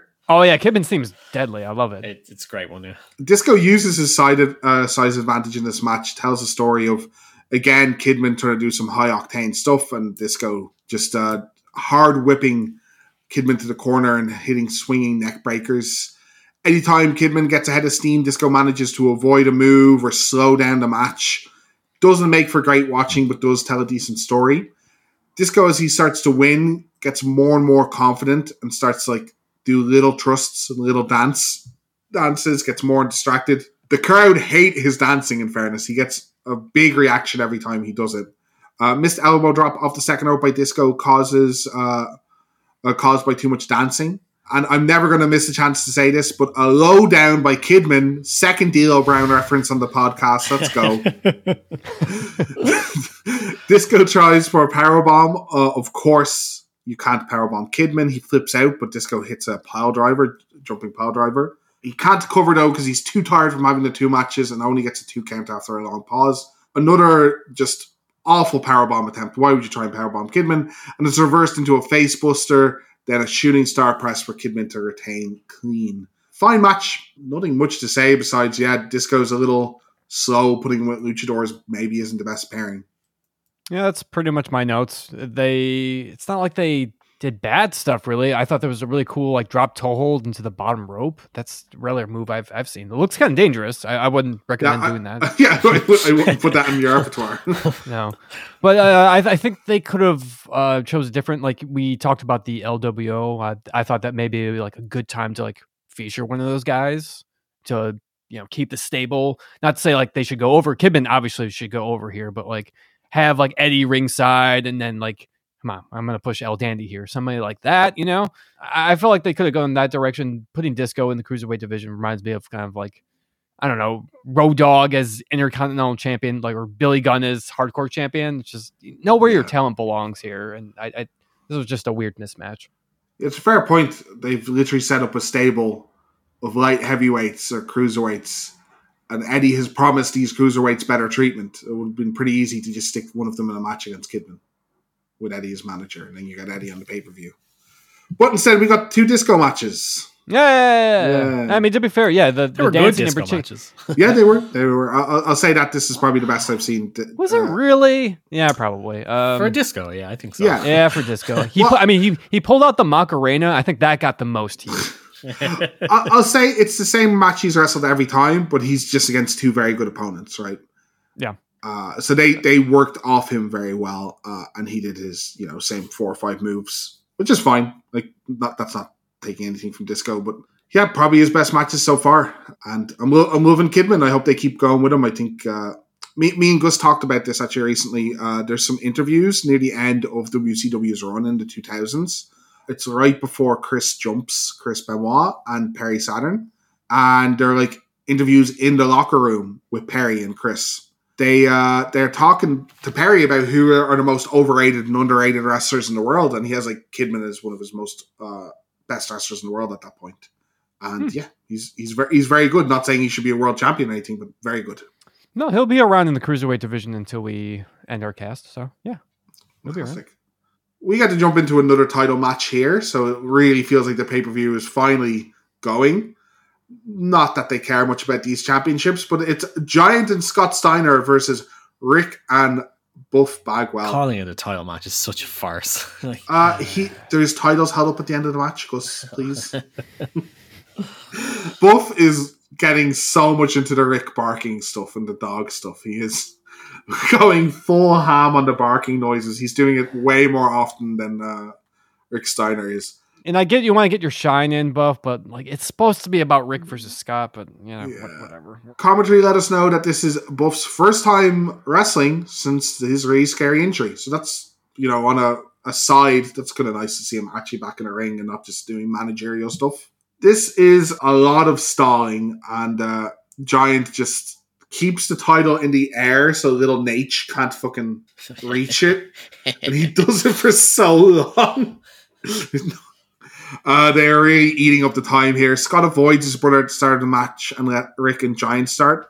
Rick doesn't even get to do a move for so long. He just gets isolated by both.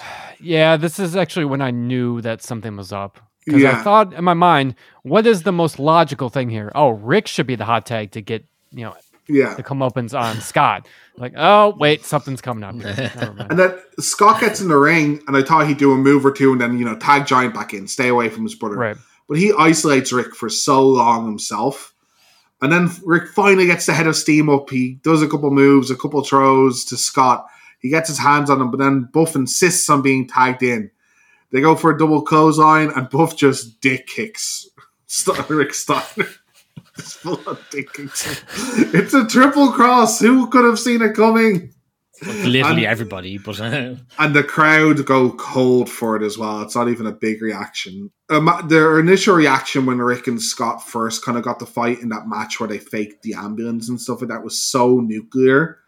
And now they've lost it. No one cares about this feud in the crowd at all. Yeah, nobody's throwing garbage in the ring for sure. Yeah, Buff runs to the back. He does his like weird skipping kind of thing, and then just runs out of the match and leaves it a handicap match. I don't understand why he left the match. like, It makes no sense. I mean, it's I get I understand later, but like from a logical standpoint, it's so funny. For a guy that likes to pose and Yeah. the shining star, yeah, it's it's odd. one, he's within the rules of the match to keep just beating up Rick.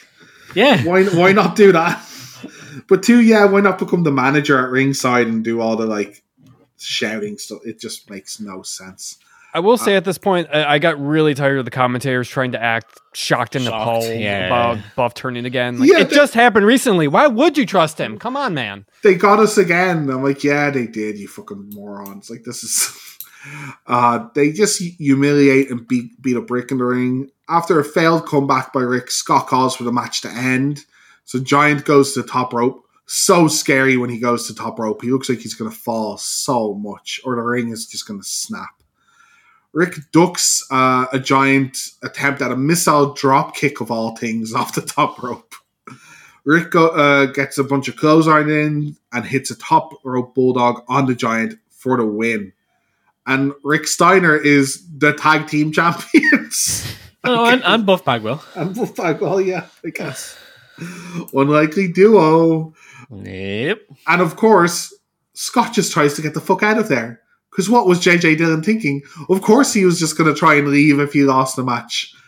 I also, again, the, the mic's close to the ring that you pick up Giant going, I'm sorry. I'm sorry I hit you.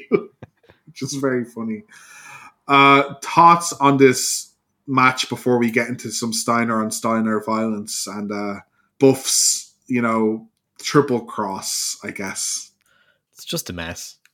I, ugh, it's just, I'm fed up of it. Like they missed, they missed the the peak of this a, a long time ago.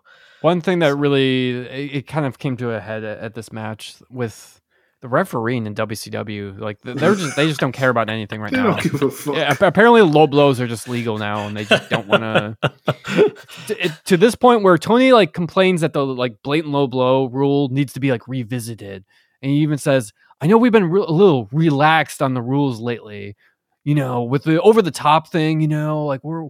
But now the low blows, I don't know. We, we, we might have to revisit this, fans. I'm sorry.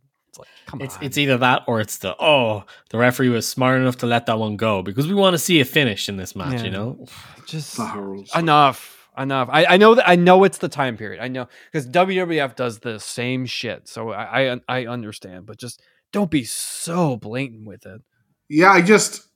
Why do they need to fool Rick into taking a tag team partner? Why is Rick so easily fooled? it, it just it the whole tag team thing in general it just if you don't want tag team wrestling to exist just have like the outsiders retire the belts or something Mm. It's just so weird. Why would Rick take the tag team match to begin with? He wants the single match. He's literally fought for it for months. Why? Why are they like, we'll put the tag team champion on the line? And Rick is like, yeah, okay, that sounds good. Actually, that's what I wanted all along. It's very funny to me. It's not good. I can't call it good booking. But the minute Rick got dick kicked, I laughed out loud. it was so funny, Listen, and I knew it was coming. it's dumb. It's dumb as fuck, but uh, Buff is very entertaining, and he Buff- does Buff he does great. it so well. Yeah, I thought I thought because of my experience of Buff later, you know, his unfortunate WWF match and stuff like that, and his like the big top hat later two thousands Buff, I wouldn't like him, but this stuff cracks me up. Scott has been so funny as well. That's that's where I was gonna go. I, I I was not expecting this level of comedy with Scott or this level of detail with Scott too. Like he was taking bumps in the match too. yeah, yeah, he was. I just I love everything about Big Papa Pump. Is that, do I love it ironically? Maybe, but I absolutely love everything he does. It's so fun. His catchphrase is hilarious. His cadence. I, the fact that he can't cut a promo to save his life just adds to the character somehow instead of subtracts from it is just like way better. Terrible feud, but it's led to some of the the most fun I've watched. I was talking to this about because obviously we'll get to it later, but there's a lot of ragging on the Judy Bagwell on a pole match as this like spot in WCW wrestling. Like, what this is why it was bad. Like, look, this is bad booking. I'm like, that's objectively fucking hilarious. Everything about Judy Bagwell has been very, very funny so far. I don't know why they would stop going to that well. It's it's comedy gold. I missed the memo. When when are we covering that match? I don't. Oh, is it after? I, I might have Way find after. it's This way like- after Dave. This yeah. is like 2000, I think. yeah, Well, I'll make sure we cover it. Damn it! All right. foiled We'll- again. We'll, we'll have we'll have a, an episode maybe before our very last. Like, Season just- two, the yeah. Judy Bagwell uh, era. Years. Yeah. I'm just I- of everything we see during this era, or like WCW in general. You're telling me that again, objectively hilarious Judy Bagwell being on a forklift match is what ruined it. Nah, that's just good booking, if anything. You know. After this, Rick demands his match. Newly crowned champion is not good enough for Rick Steiner. He demands a match, and he goes and gets Scott, who's trying to walk away. Giant like feebly runs after them, trying to catch Rick. And Rick just punches him once and he sells it like he's been shot. Low blow by Scott again to slow the action down to a crawl and completely silence the crowd. They do not give a fuck once Rick is not in uh, not in control. A fan in a Clinton mask, I think it's supposed to be. oh yeah, it's meant to be Bill Clinton. Bill Clinton mask, jumps the rail and beats up the guards. Stevie Ray then hands said fan a slapjack, who then hits the ref and Rick Steiner, who are just both on the ground at, the, at that point. Oh, the re- the refs get fucked over tonight. The, the, like three or four Yeah. refs just get. There's some Get horrible, boots. horrible ref Yep. bumps. Like Yeah. Uh, it's Buff for some reason, who's in a suit and a Clinton mask, takes off the mask, and he uses the unconscious ref to count the pin. Maybe just get Scott out of there. I don't think you need to win this. But uh, Rick kicks out of the slapjack shot. Uh, Scott says uh, he's ending it, goes to the corner for the Frankensteiner. Rick kicks out of the Frankensteiner clean uh, after another unconscious ref count. Rick then just gets up and dispatches of Buff and hits a top rope bulldog. And Nick Patrick hits the ring. I got to give him credit. We've given him a lot of uh, a lot of guff on the show, but hits the ring perfectly as uh, Rick starts to cover for the three count. And your new uh, tag team champions and supreme over the NWO Black and White is uh, is Rick Steiner. He he finally wins the feud and hopefully he gets to move on. I don't know if I would say hopefully uh, because I'm I'm done with Rick Steiner at this point. yeah. I cannot wait for the Buff Bagwell Rick Steiner, uh, you know, odd couple tag team. That's going to be very good. I hope. knowing WCW probably lasted like the next night, probably. Yeah, that's and uh, I bet you Giant is a tag champion again somehow. weird uh, feud. I hope this doesn't get extended into the next couple pay per views, uh, but we can finally move on from the Steiner on Steiner violence. We never did get that Hoss off we were hoping for.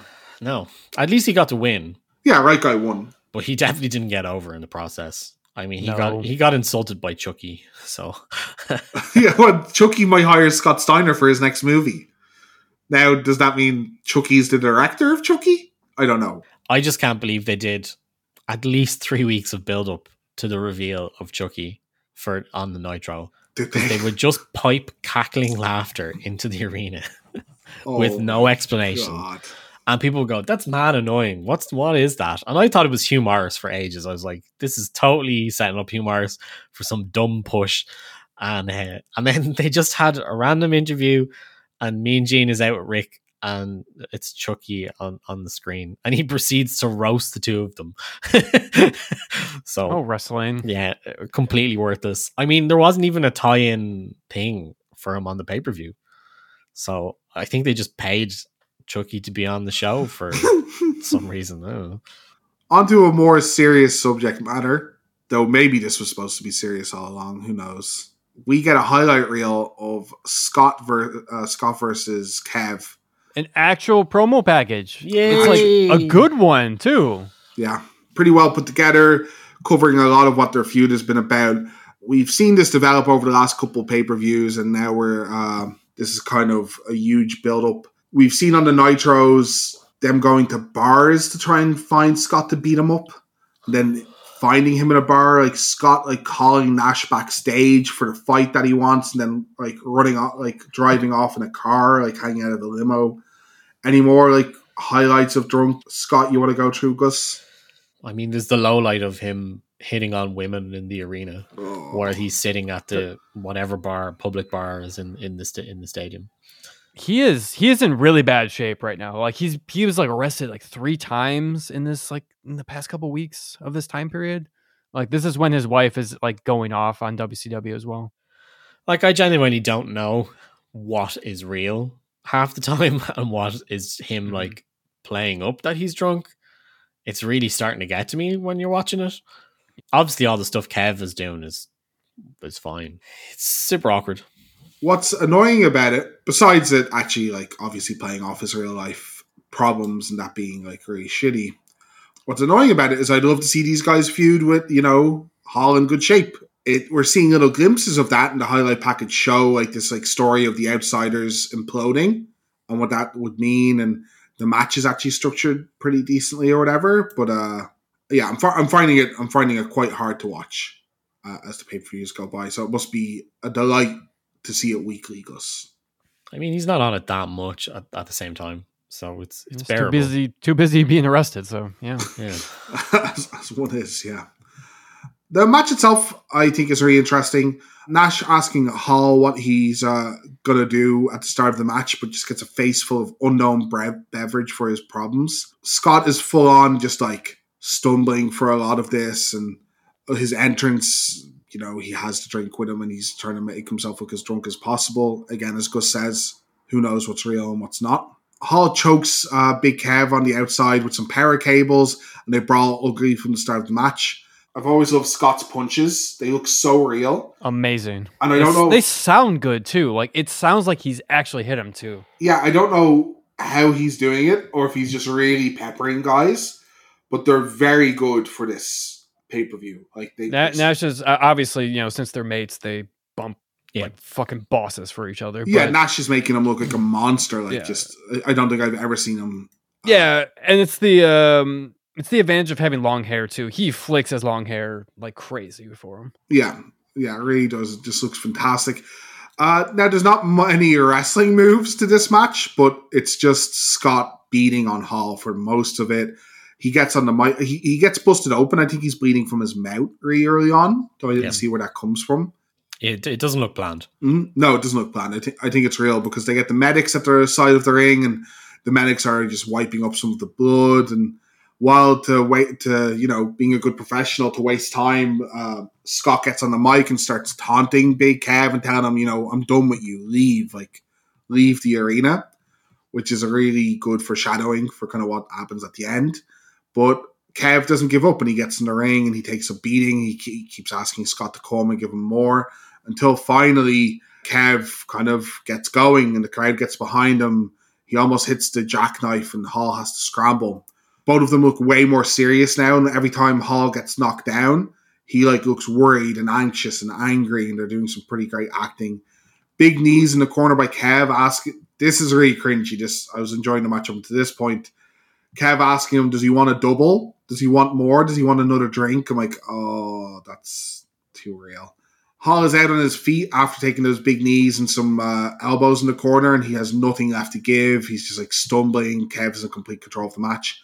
After beating him for a while, he hits a jackknife on a defenseless Hall and asks the crowd if uh, they want to see another and he thinks that uh, that uh, Scott would love a double. Again, going back to the alcohol references, gives him another jackknife, but doesn't even bother pinning him. Leaves the arena as uh, Scott advised at the start of the match. Just leaves the match, and Scott technically wins by countdown. So, what do you guys think of the big kind of uh, culmination of this feud? I actually quite enjoyed this.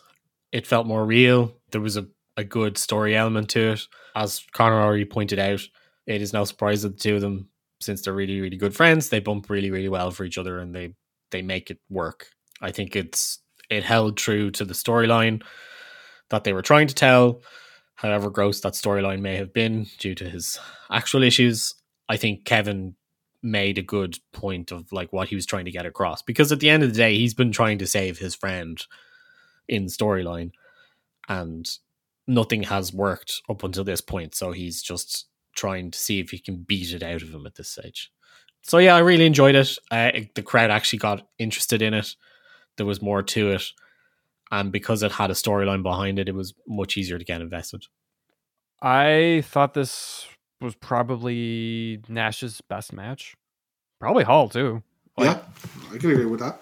like all around too. I, I think the like even the camera work was great at catching like facial expressions, catching like different like little audio snippets of the guys talking to each other as well. Even the commentary was on on point for this. They were like great at building emotions, asking the right questions, putting them over as like one of the greatest tag teams. Like both guys treated this as like a serious match. Like usually they mock their opponents. So Nash in the promo package was like very subdued. Like he's usually very jokey and kind of like over the top with his antics. I, unfortunately, Nash kind of like did it at one point. You're talking about Dave, like with the the double thing, and same thing like when he does with the the jackknife, he pantomimes the like, oh, I'm gonna have another drink. Like besides that, like Nash was all business. No pin attempts in the match. Like this was truly settling like a score.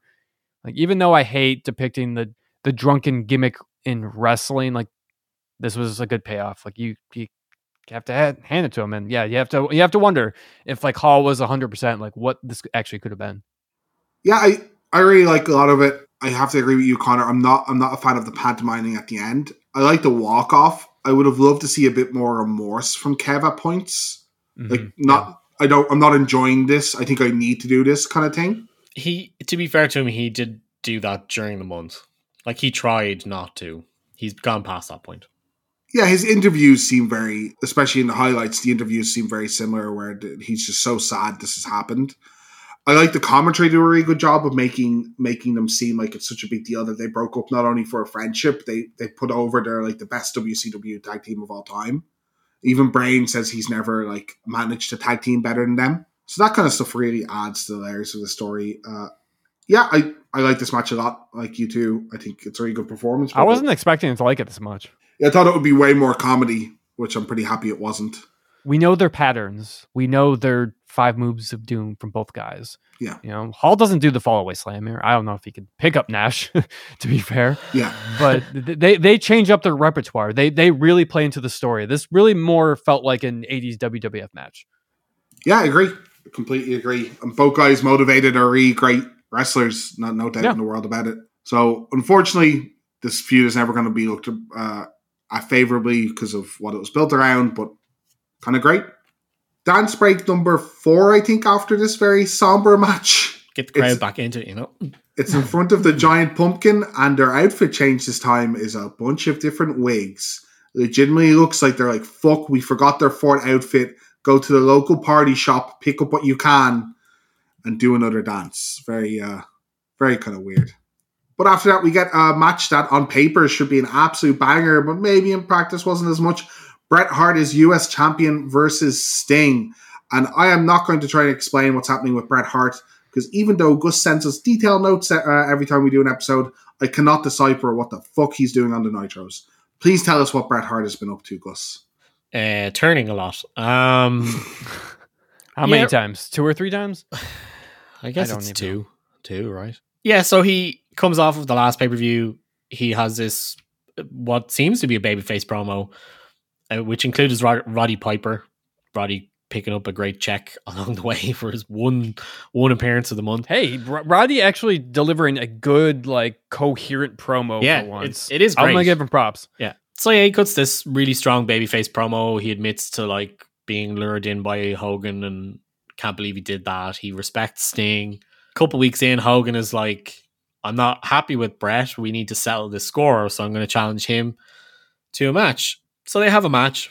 At a certain point, Bret gets horribly injured. I can't remember if it's a run in or what, but they're trying to tell him that he can't continue, that he has this horrible knee injury.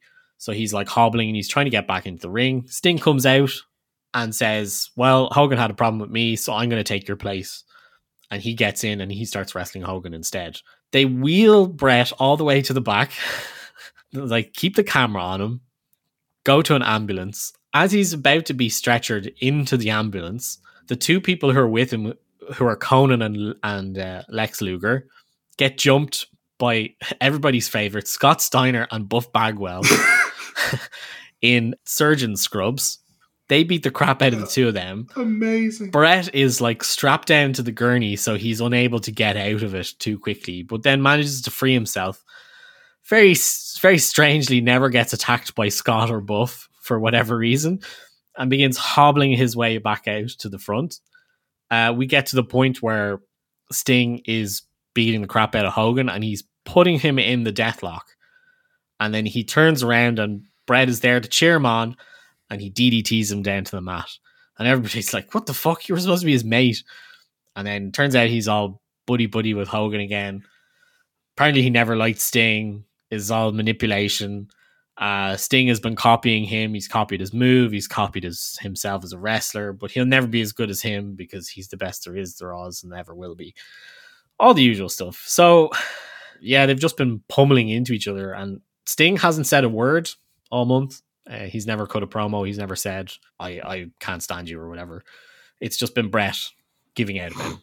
Fantastic. A very good use of one of the most famous wrestlers in the world at that period. Yeah, even even with Gus talking to me about what Bret's up to on the Nitros on a weekly basis and sending notes, it just it's so contrived and weird and pointless. It's been very hard to follow. Uh, match itself may be interesting. Again, two big stars from the era. Uh, Sting comes down with the red face paint and uh, a new goatee, very stylish goatee, which looks very weird. And I also It looks dumb, I think. yeah, and it looks. I thought it was funny because there's so many fake Sting storylines. So I'm like, hang on a second, that's a, no, that's no, that's actually Sting. That's actually Sting. I'm glad we don't have to d- do that gimmick anymore. They're probably upset at him. He's like, man, we can't we can't just get anybody now. Now they have to have a beard. well, Is Farmer still in New, New Japan? as fake Sting, right? He keeps that gimmick in New Japan. I'm pretty I sure. wonder if he went to the red face paint. That'd be great.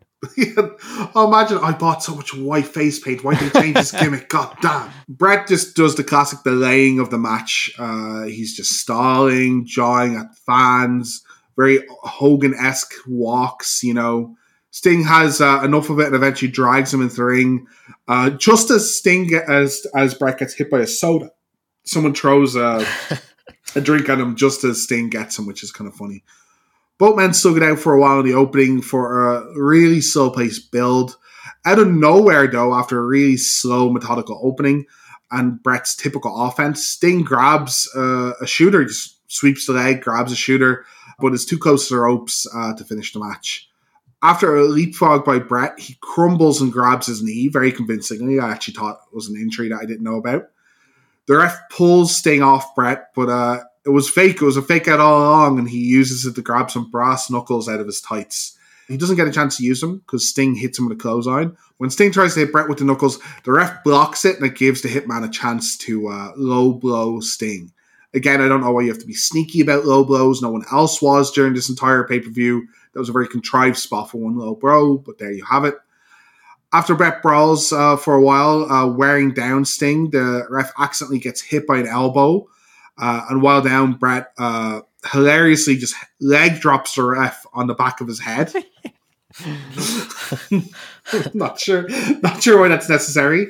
Also, this is mimicked in the next match by Hogan. Not sure why both men needed to do it in match after match. While the ref is Hogan takes great joy in it, though. He does. Hogan's just like smiling at the crowd while he does it.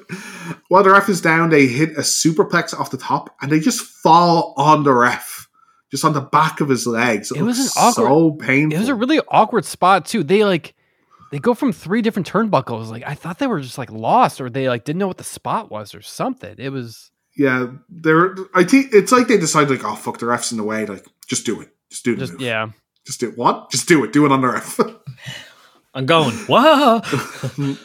uh, Sting tries for a Stinger splash, but knocks himself out. But Bret doesn't move. Sting just overshoots the splash and knocks himself unconscious, is what they're trying to say here. Tony claims that there was a big noise Yeah. that Sting like hit the po- uh, there's no noise. Wasn't close. And Sting is just like hanging on the ropes like he's dead. Like if I was a paramedic, I'd be down there in an instant. Like we've just killed Sting. No, no. what's what's about to happen is is killing Sting. Yeah, Bret just fucks him up with a bat. Just like hits him in the back a bunch of Sting's times. bad, which is the most powerful bat as we've Yeah, in the world. Yeah. Like just hits him. Like isn't pulling them at all. Like and then just slaps him in a sharpshooter and the ref is like, Yeah, that's an unconscious sting. I guess you win the match. this was weird. What happened? This match was bad. Yeah, it's Like real bad. bad. really bad. That neither man cared about it either. Like none of them ever upped the pace at all. It was so bad. I think Sting already thought he was on holidays.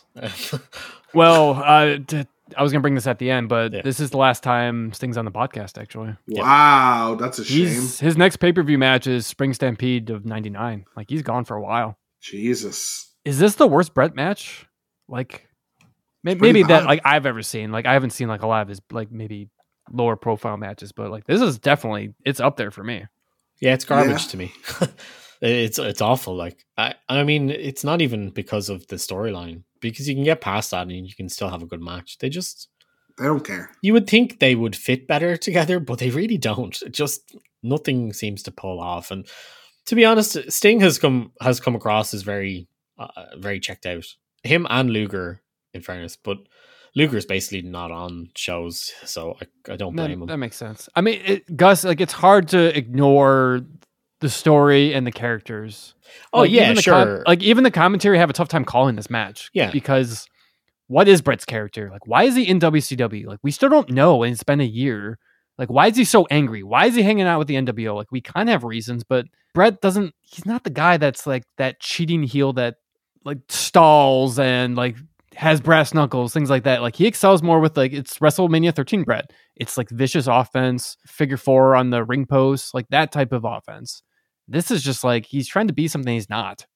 Yeah, and then at least like I'm not actually the biggest Bret fan overall. I think sometimes his matches can be a little slow, but they usually pick up, and he's he does undeniably have very good matches. Yeah, he excels like in the, the little things, like the expressions. Like this is just like he's just like, eh, I'm just whatever. Yeah, uh, Yeah. neither man put any storytelling or care into the match. They never decide to just bump up the you know tempo for a couple minutes. They, I'd be very surprised if either of them cared about this match at all.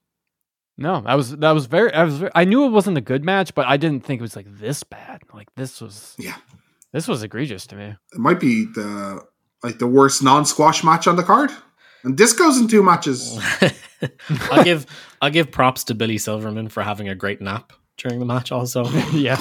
Um, No, no selling having two men following That- your legs. that one's up there from uh, WrestleMania match between Hunter and Undertaker, yeah, where they managed to go through the entire arena like without the ref waking up.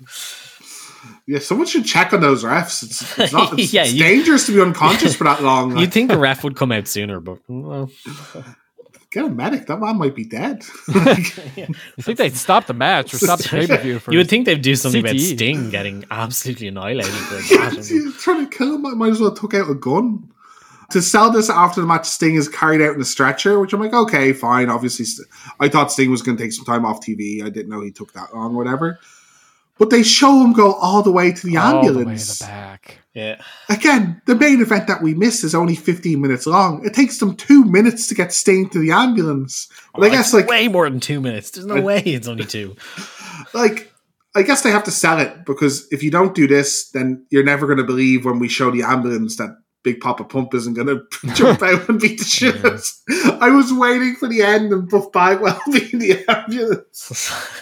Some weird shining reference with Buff Bagwell and Bill, Bill Clinton gear. Mm. yeah. A minor annoyance too is where's the wolf pack? You know, where's as you mentioned, Gus, like where's where's Luger? It doesn't care. You He's think his best friend or would be there. Yeah.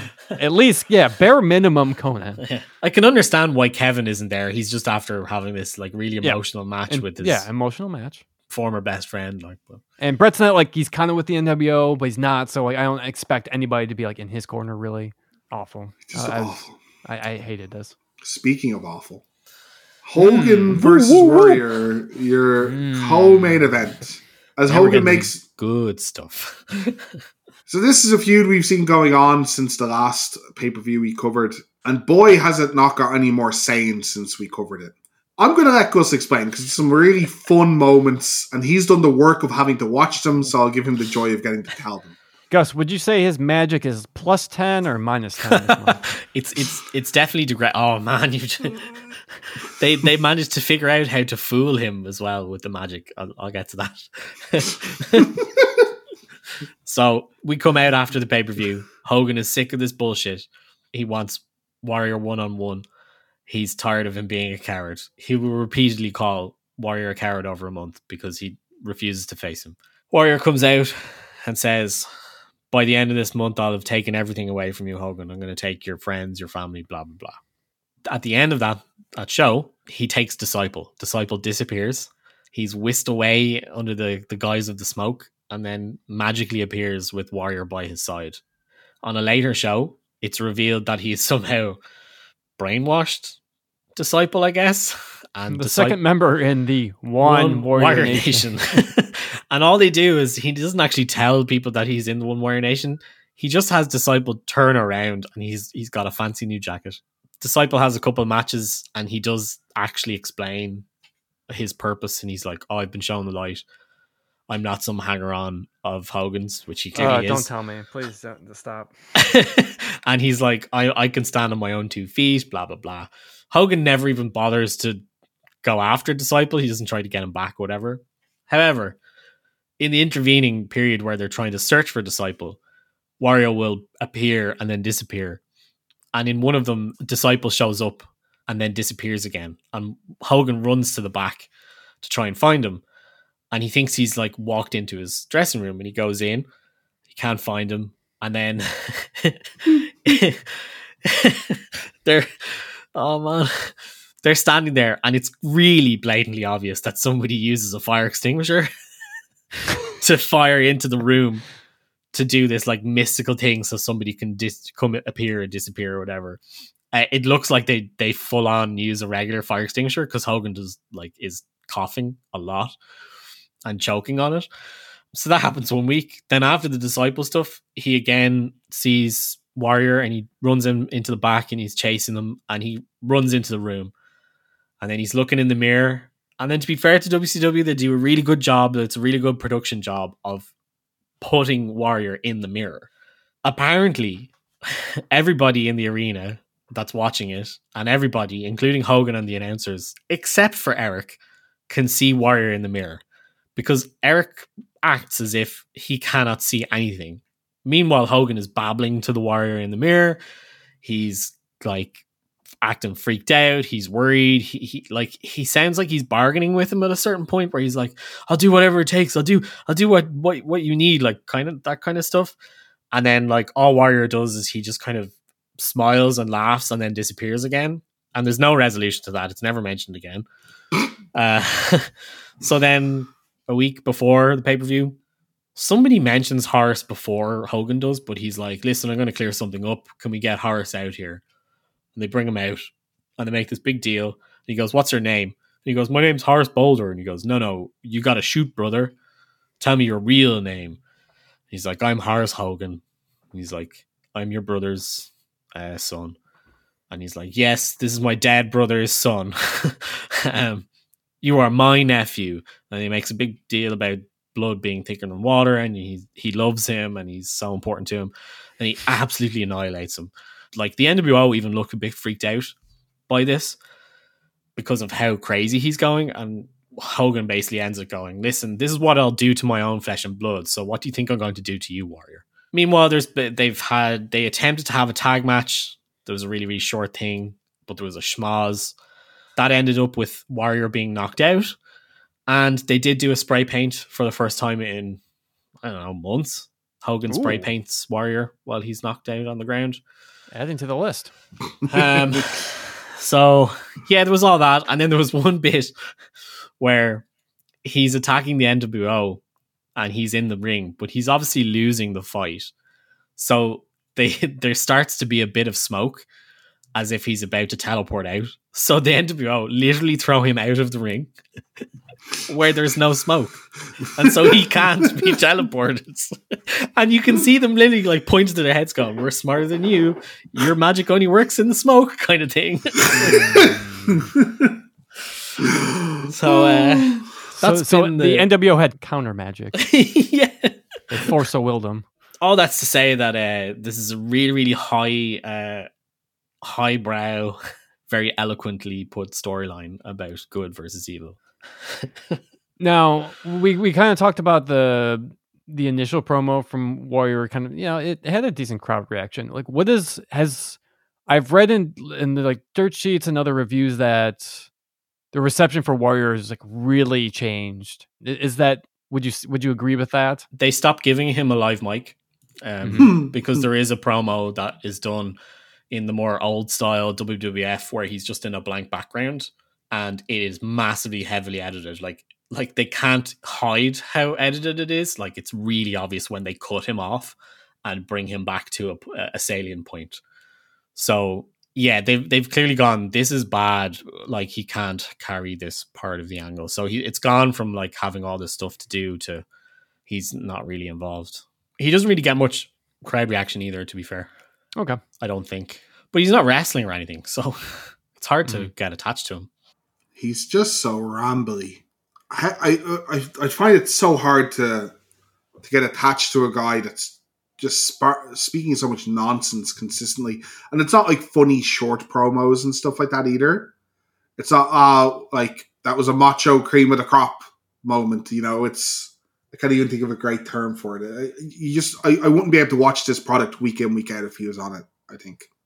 Yeah, his his gimmick doesn't translate to the late '90s wrestling week to week, three hour Nitro format. He also has not got any better at being in shape, cardio wise. Well, yeah, man, you know he So he got he injured at Fall Brawl, so yeah. I have that note here. So in the entrances to the actual match, you get very typical stuff from Hogan. Though they do show over his entrance, they show uh, him waffling Horace with the chair, and then uh, we get a very amped up Warrior entrance, and he is gassed to fuck when he hits the ring. It's not even a long fucking run. I could run more than that. I'm I'm really fat. You know, it's just like, how can he be so bad at having cardio? Like, what does he have no lungs? I don't understand. Yeah, I can't really defend that one. you don't I- get I muscles will- that big by doing cardio, Dave. I guess. Hmm. That's true. I, I wanted to mention on this edition of WCW screwing up small details. So th- this this time uh, it's Warrior's entrance. I think I, I have a bone to pick with this because I actually think his music is actually kind of cool, which is which is nice. Yeah. But like, what's up with the 10 second clip of nonsense in the beginning? It's when when I listen on YouTube, sure I can kind of tell what's going on, but like in the big arena, it just sounds like random indistinguishable noises and clips being played. well, it meshes with the rest of the character then. Oh, there you go. Sure. but again, when when you distill it down to like the essence of a wrestling entrance theme, which is so important to Yeah. a wrestler and to the audience, like let's let's run down all the great WWF things that you can think of. So Austin, Breaking Glass, Undertaker, Gong, Vader. Oh, it's time. Rock. Do you smell what the Rock is cooking? Bret, the that guitar bend, and even the even Warriors uh, WWF theme, like the it's very The- sudden. the yeah, the it's very sudden. It hits you immediately. You know what who's coming out. oh, you didn't know? There you go. Another another perfect one. So I, I think they really missed the because I think Warrior he hits his cue perfectly. He sprints at the right part when like the the guitars like really start to hit in more. Like there's like a, a little silence too. So it's like a good good starting off point, but like they could have cut like 15 seconds out of the intro, like the music. Entrances like really are not like the the careful like thought out plan thing by WCW. No. Other than like Goldberg, because like with guys like these, like Warrior and Goldberg, like their entrances need to be 10 out of 10 because their in ring abilities are like are really lacking. So you you have to put a shine on them in, in a different way. And I thought that was a little bit of a little bit of a letdown, but I know like entrances evolve, so I guess I I shouldn't be able to expect too much out of this. But it's something that really annoyed me because like Warriors entrance was always like the the best part of, Of him, of yeah. this gimmick. Yeah, I, I, I completely agree. I have a note note here at the start of the match: an insane amount of stalling. I have insane in capital. Yep, I was letters. expecting it. Yep.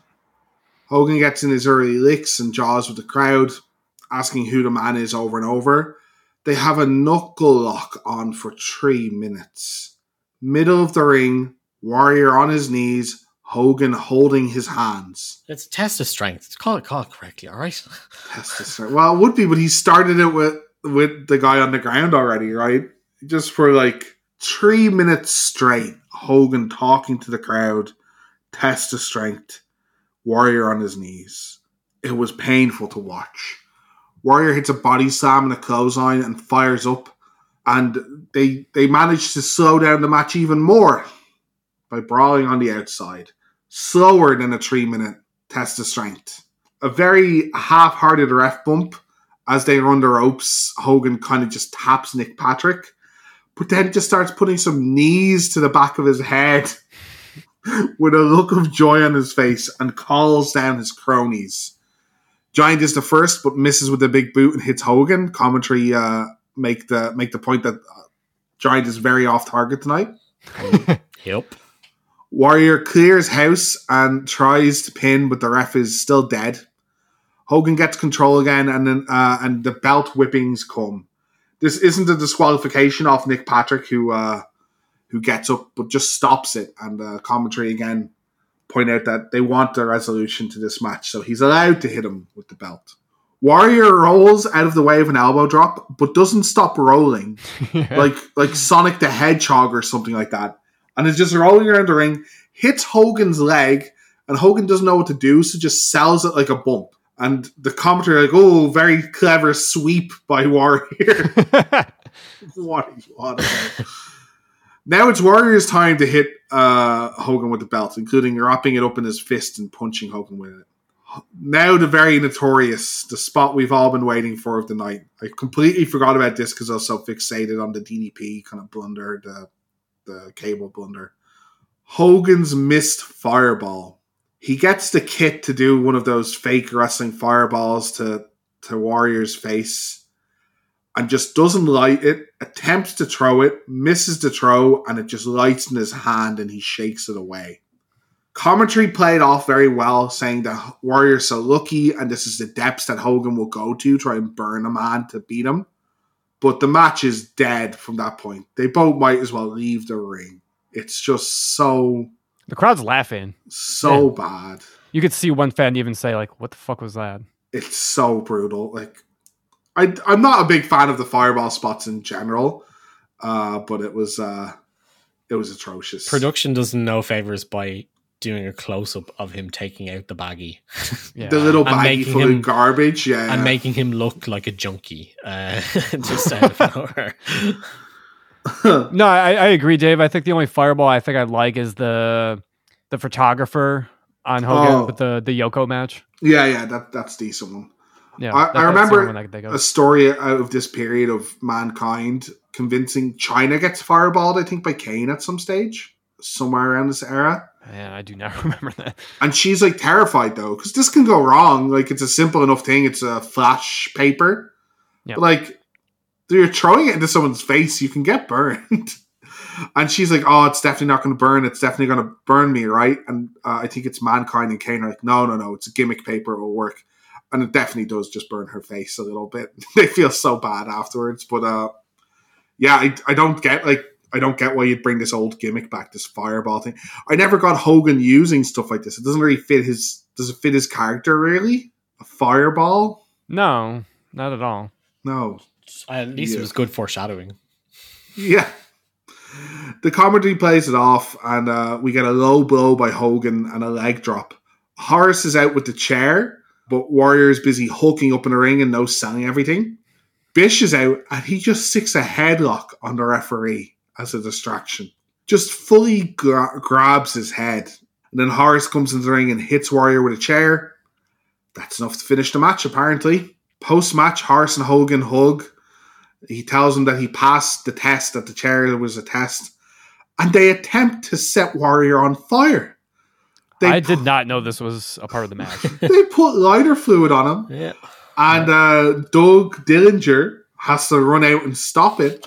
But they don't like really stop it. They're just like, you shouldn't do this. The moral Hogan." compass of WCW is Doug Dillinger. we're not. Yeah, we're not gonna stop Bret Hart with a bat. You know, trying to kill Yeah. somebody. But Fire, that's too far. That's too far. But they're- they don't. They don't like physically really stop them. They're just like, you shouldn't do this. And Eric's like, it's my company or whatever. I do what I want. I'm like, no, you don't get to murder a person because you own a TV company.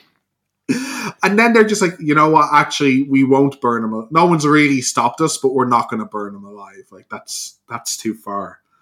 Where's his disappearing smoke now when he needed when he needed it most? Yeah, He needs to be conscious for that, obviously. yeah, His, his magic bar was drained. fucking just atrocious. My God. Is The this one- the worst WCW match of all time? Because I've heard the point, like the you know whole negative five star rating with all that all that bullshit. Did you guys really groan after you w- watched? it? I mean, it's hard because like I I've never watched this match, but obviously I knew what happened. We've seen so much shit before this that I'm like Mm. I'm not really that let down. I, it, I don't. It was just a weird feeling. I I don't. I'm not sure what to feel. Everything from the from the ref bump, I think, is just such a mistake, and all you can really do is laugh at it. It's totally taking you out of any form of like suspense of disbelief or anything. Amazingly, the first pretty much up to the ref bump, that's them re repeating their WrestleMania match. I, I actually Yeah, went and watched to. it, and they repeated like lots of the spots. yeah, the Um, crisscross so and the crisscross, the, the, test of test of strength, strength. Yeah. the fall to the outside. He doesn't fake the injury this time. Well, he doesn't have the injury this time. Um, but they even copy the ring turnbuckle spot. Like they brawl on the outside, they do the turnbuckle bit in uh, WrestleMania. Like it's all it the the first half of that match is all meant to be like echoing the WrestleMania match. But it, it just falls apart. I just yeah. I mean, pretty much like Warrior has no cardio. He has no ability to do anything, and it's left up to Hogan to do this. And I mean, Hogan was, I guess, was capable of it back then, but by now he's just smoking mirrors to begin with. So, like, what, what are they going to do? But stupid shenanigans with belts and a fireball, which which just I made mean, me I agree. I agree with Dave. If you're gonna do this, this stupid distraction spots, like, can Bischoff not just headlock the ref? Come on, yeah, Yeah. just full on headlock the ref. like, that, like that kind of lazy interference, like fine on a random Nitro and a bullshit match, but not in like your big pay per view match that you're building up towards as like a generational, you know, dream match. I would have liked if the ref suplex Bischoff back in. Nick Patrick, yeah. Yeah, Like, just just go into business for himself. It's just so poorly structured. Even if everything went off without a, a hitch. Yeah, know? I, I tried to think about that too. Like, if the fireball spot even went well, like the the ch- you know Horace coming in with a chair, does that really match should just end then? If you actually blind the guy, so I I I don't know if it was just like a they had to improvise the ending or or what. no, I don't think so. I think that's what they wanted. It was just garbage. Probably thinking too much about it. But w- what say you guys? Like, is this the worst? Is this Yeah, like top I- uh, five worst? So I came in with zero expectations, and they disappointed me. It's just. I, I don't like either wrestler involved in this match particularly. I know Hogan is able Yeah. for some stuff. They've both proven they can get an okay match out of each other from the from the WrestleMania bout. It's horrible, and it's taking attention from good things in the pay per view, uh, in the pay per view, and in the company. And yeah, it, it, it, I- it's hard to believe it could have gone any worse. You know, I guess it could have gone worse because this could have been the main event. And that's something to point out that is this the first pay per view that we've had that Hogan's not in the last Yeah, match? I'm honestly surprised it's not the main event. to be honest. yeah, it might be. I feel like we had this conversation once before, but it's certainly the first or second. You know, yeah, it'd Yeah, be and, pre- they, and they make the right call too. yeah, it'd be pretty insane if they had a if they didn't have Goldberg going on last for this one. It's always an interesting discussion too, because as everybody points to, oh, Rock and Hogan should have went on last. It's like I, I, I understand like the each each pay per view has to have like some kind of nuance. You have to be able to tell. I mean, they WCW knew that this this angle was just dead in the water. So uh, Yeah. props props to them for making the correct decision. Also, usually in those kind of spots when you say something like X should have went on last, the majority of the time that's hindsight, right? Like Hogan, Hogan Rock should not have gone on last in anything. But they didn't but- know. Yeah, they didn't know the crowd was going to be. Yeah, they just overperformed, and the crowd really got into this nostalgia run of Hogan that no one expected. So that shouldn't have gone on us. It just happened that if we had perfect information, I- we could have put we could restructure the card. I have it somewhere burned in the back of my brain. I don't have any proof, but apparently, I think they did know that it was going to happen. Like Oh, okay, fair. fair. he'd gone to meet and greets or something, and he was getting like major, major heat, and they were like, "Shit." no, then maybe it should have changed. And yeah, they just uh, they just sent Hunter and Taker out to die after them anyway. we we also know that uh, obviously Hogan's a notorious politicker, so getting around that kind of stuff. Or I don't know if he was fine with it or not. I don't know the stories coming out from it, but getting past that and making sure the correct match went on last. Also, the the next match would mean more for the future of the company than this current match, I think, as well. Yeah, it's weird too. We don't see Hogan wrestle until our last episode, which is Oh. odd. Oh, fantastic! I mean, oh, the shame. well, I'm sure I'll get to see Uh, lots. Don't worry. Do you, do you know what his storyline is the next over the next few months? No, This is where he de- declares his uh, Presidency, right? presidency. Yeah, Well, like kayfabe or They make it seem real, at least. to Sort begin of. with. who knows? Who knows? as a kid, no, as a kid, I knew I knew it was a work. As a kid, It was a definite. Um, If oh, we're, obviously, we're obviously joking. no, that's Un- exactly no, Dave. That's exactly what Well, it is. yeah, Dave is correct. Yeah, but it, it's a real like we're obviously joking, unless we're not. like, Mm. Um, maybe it's one of those. We'll make it a storyline, but if anyone were to approach us about NWO president, I, yeah, but I just wanted to like set the stage of like what Hogan's career is at at this point. Like we had this terrible match. It's like, oh, I'm going to be run for the president of the United States. Like that's what we're going into into 1999. So Did- just think about that does he as we go into pro- that episode. does he cut some promos as and like does he go NWO president, New World Order president? Because then I'd love this actually. That'd be too clever. No. Yeah. He actually goes on like the Jay Leno show and like talks like tries to talk about politics and stuff. no, that's horrible. yeah. This could have Yeah, been such I a good gimmick. Let me tell he- you something, Jay. Yeah, I think he asked him like, oh, "Are you going to run as a Democrat or Republican?" He's like, "Oh, I haven't decided yet," or something like that. It's- that's how politics. That's how politics should what work. Just policies change have you your got, minds. Hu- Hulk? yeah, Vitamins, vitamins for everyone. yeah. Wow. Thoughts on the Warrior though? Ho- horrible run. Got, Worse like, than worse than Piper though. worse than Piper. Ah, easy, yeah. Yeah, easy Okay. worse than Piper. Piper also, while he's bad, seems to care and have a notion of what his character is. He got some Ah. good moments out of Piper. Yeah. Sure. This is I just- think Piper was just bad timing. Yeah, a Warrior is comedy, but it's not meant to be. Mhm. Okay. But yeah, Pi- Piper can still try and put a semblance of a match on. He's had some okay promos. He's tried somewhat to put over some guys. So is this his last like WCW appearance or like I know No he more- only has a few. No more WCW matches. I know he appears on Nitro the next day, and I believe that's it. We are done. Yeah, hor- horrible run, start to finish, and What a waste of money. Yeah, what what an absolute waste Mhm. of money. There, there's a lot of things, you know, they speak of the financial failures of WCW, but this might be the biggest waste of money. Like I, I- I don't like Piper as a purchase either. There's obviously they blow budget on just like matching people's contract and Jay Leno, but I, I see a lot of logic to the other stuff they're doing, whether it's correct or not. And you know, hindsight is twenty twenty. I don't know what they're thinking about getting Warrior involved. It's also not like he all of a sudden became unstable and not great to work with. He was literally known for that, being those things. So what what changed? What, what hubris did you have to think we'll be the ones to get great performances out of Warrior that are worth that money? You know. Just wanted that job back. That's all. Did I, I think I told you guys this in the last episode, but in case I didn't, I, I watched a little YouTube uh, clip about uh, the comic books he put out. Did you ever see the comics he put out? yeah, I I think OSW did them all at one stage. Oh my god, they're so bad. Holy shit, they're bad. I did not know. I did not know they were a thing until until that video. Yeah. Yeah, it's so fun. Or just like him in one of the episodes going, you know, looking for new artists, someone who won't basically be a dick and make me pay them. it's just so, it's He's so- a weird guy. Yeah. It's, it's just. yeah. I'm, I'm glad I won't have to cover him again in our timeline. Yeah. Thankfully, it was only one match that we had to do. Yeah. No, Sorry, no. sorry, Gus. You had to see him multiple. I mean, I only, I only want like he barely wrestled on Nitro. Okay. So All right. Then fuck you, Gus. You're fine. I wasn't complaining about that. I got my entertainment uh, with the fire extinguisher. Good, good.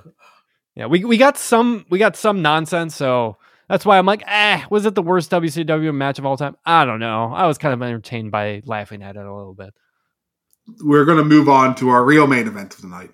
Buffer is out to introduce. That's, you, that's how you know it's the real main event. Buffer is out to introduce Goldberg and DDP. Challenger is out first, and as far as I know, uh, as DDP comes out here, this is when the feed cuts for a bunch of people for DDP's entrance. I think. Yeah, around around here, like some of it like eh, uh, cuts for the end of the Hogan match, and yeah, and then others it's like during the the entrances. Imagine making it through the Hogan match and not getting to watch this. Yeah, I can't imagine. I mean that that that's how you. That's why I think World War Three is such a low buy rate, is just because it's the fallout from this pay per view. yeah, That's yeah. probably why the yeah eventually they start losing fans. Like it's such a stark, stark drop off in the next couple months. I can imagine. The the gargoyle holding the pumpkin looks even better somehow for Goldberg's entrance. It's a very cool backdrop for it. His entrance is so money. Mm. Yeah, it's so Yep. good.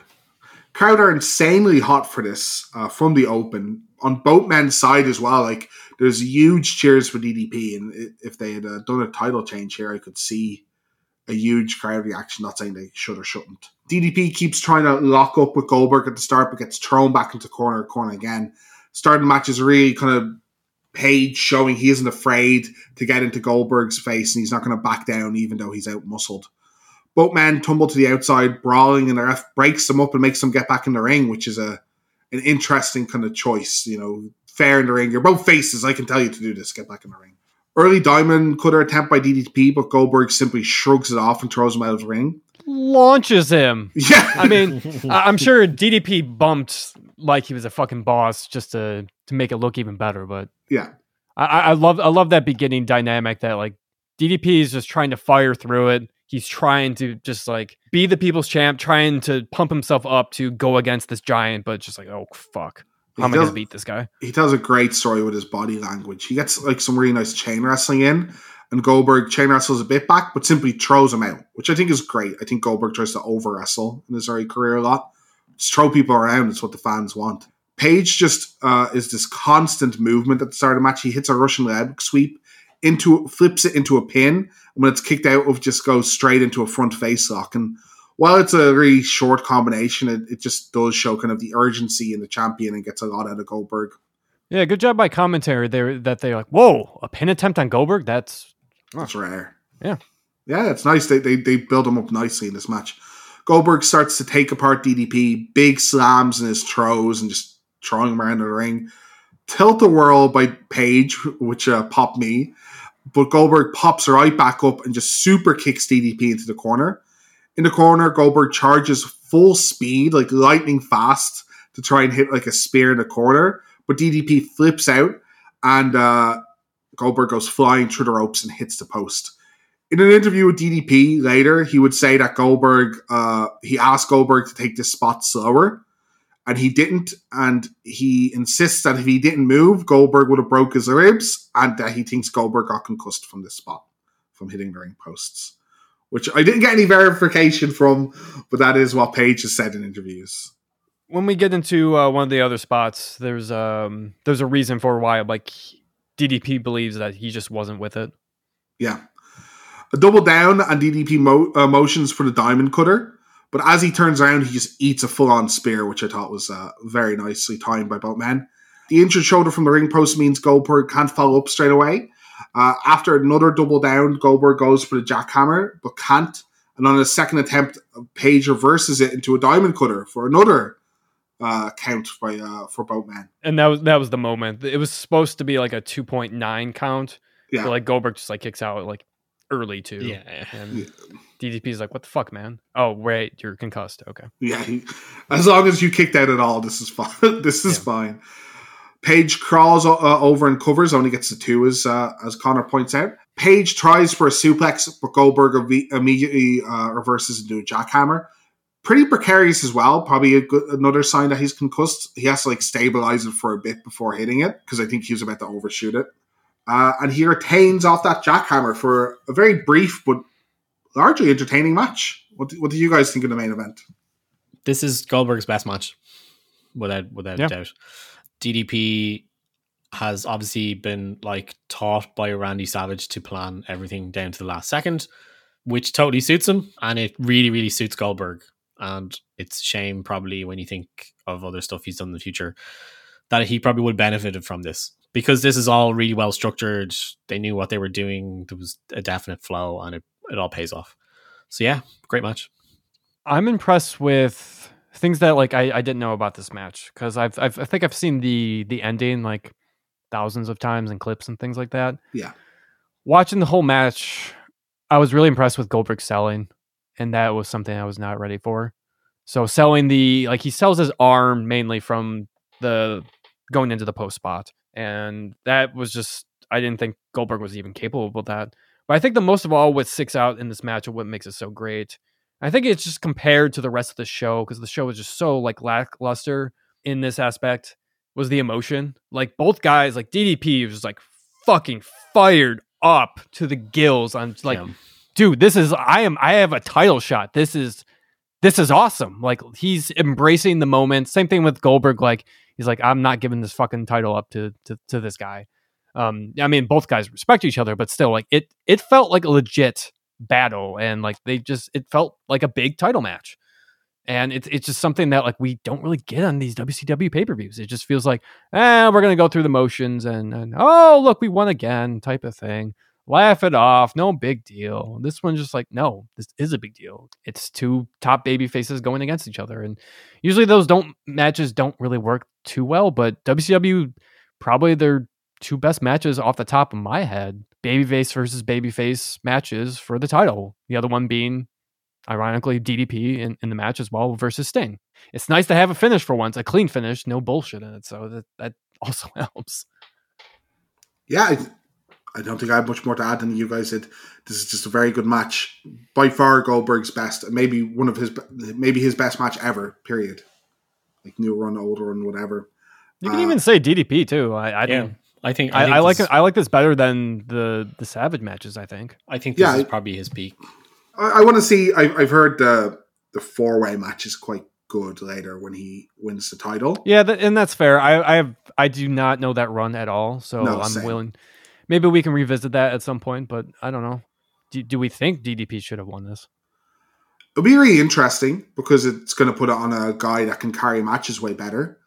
And I think DDP is also really hot. I can understand wanting to keep it on Goldberg because he is obviously super over. He's maybe the most over thing there besides DDP. But it's a yeah, it's a bad situation where you have both these faces, both of them you probably need to capitalize on soon. And it's hard to say when you should pull the trigger on it. I would have liked to see DDP, but I know I'm a bit biased. I'm a huge DDP fan, and you know what happens kind of later, and that he's carrying the yeah, company a lot. And That's what gets me. You know, if, if I didn't know the future of like how bad they handle the next few months, I, I think keeping on Goldberg was the correct decision. They probably do the exact same thing, even if it's DDP with the belt. the issue I have uh, is it's really hard to take.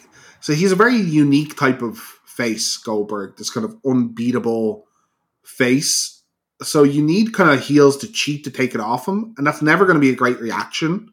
You're always going to feel like the unbeatable face was uh, was cheated, and you're going to get a weird reaction from that.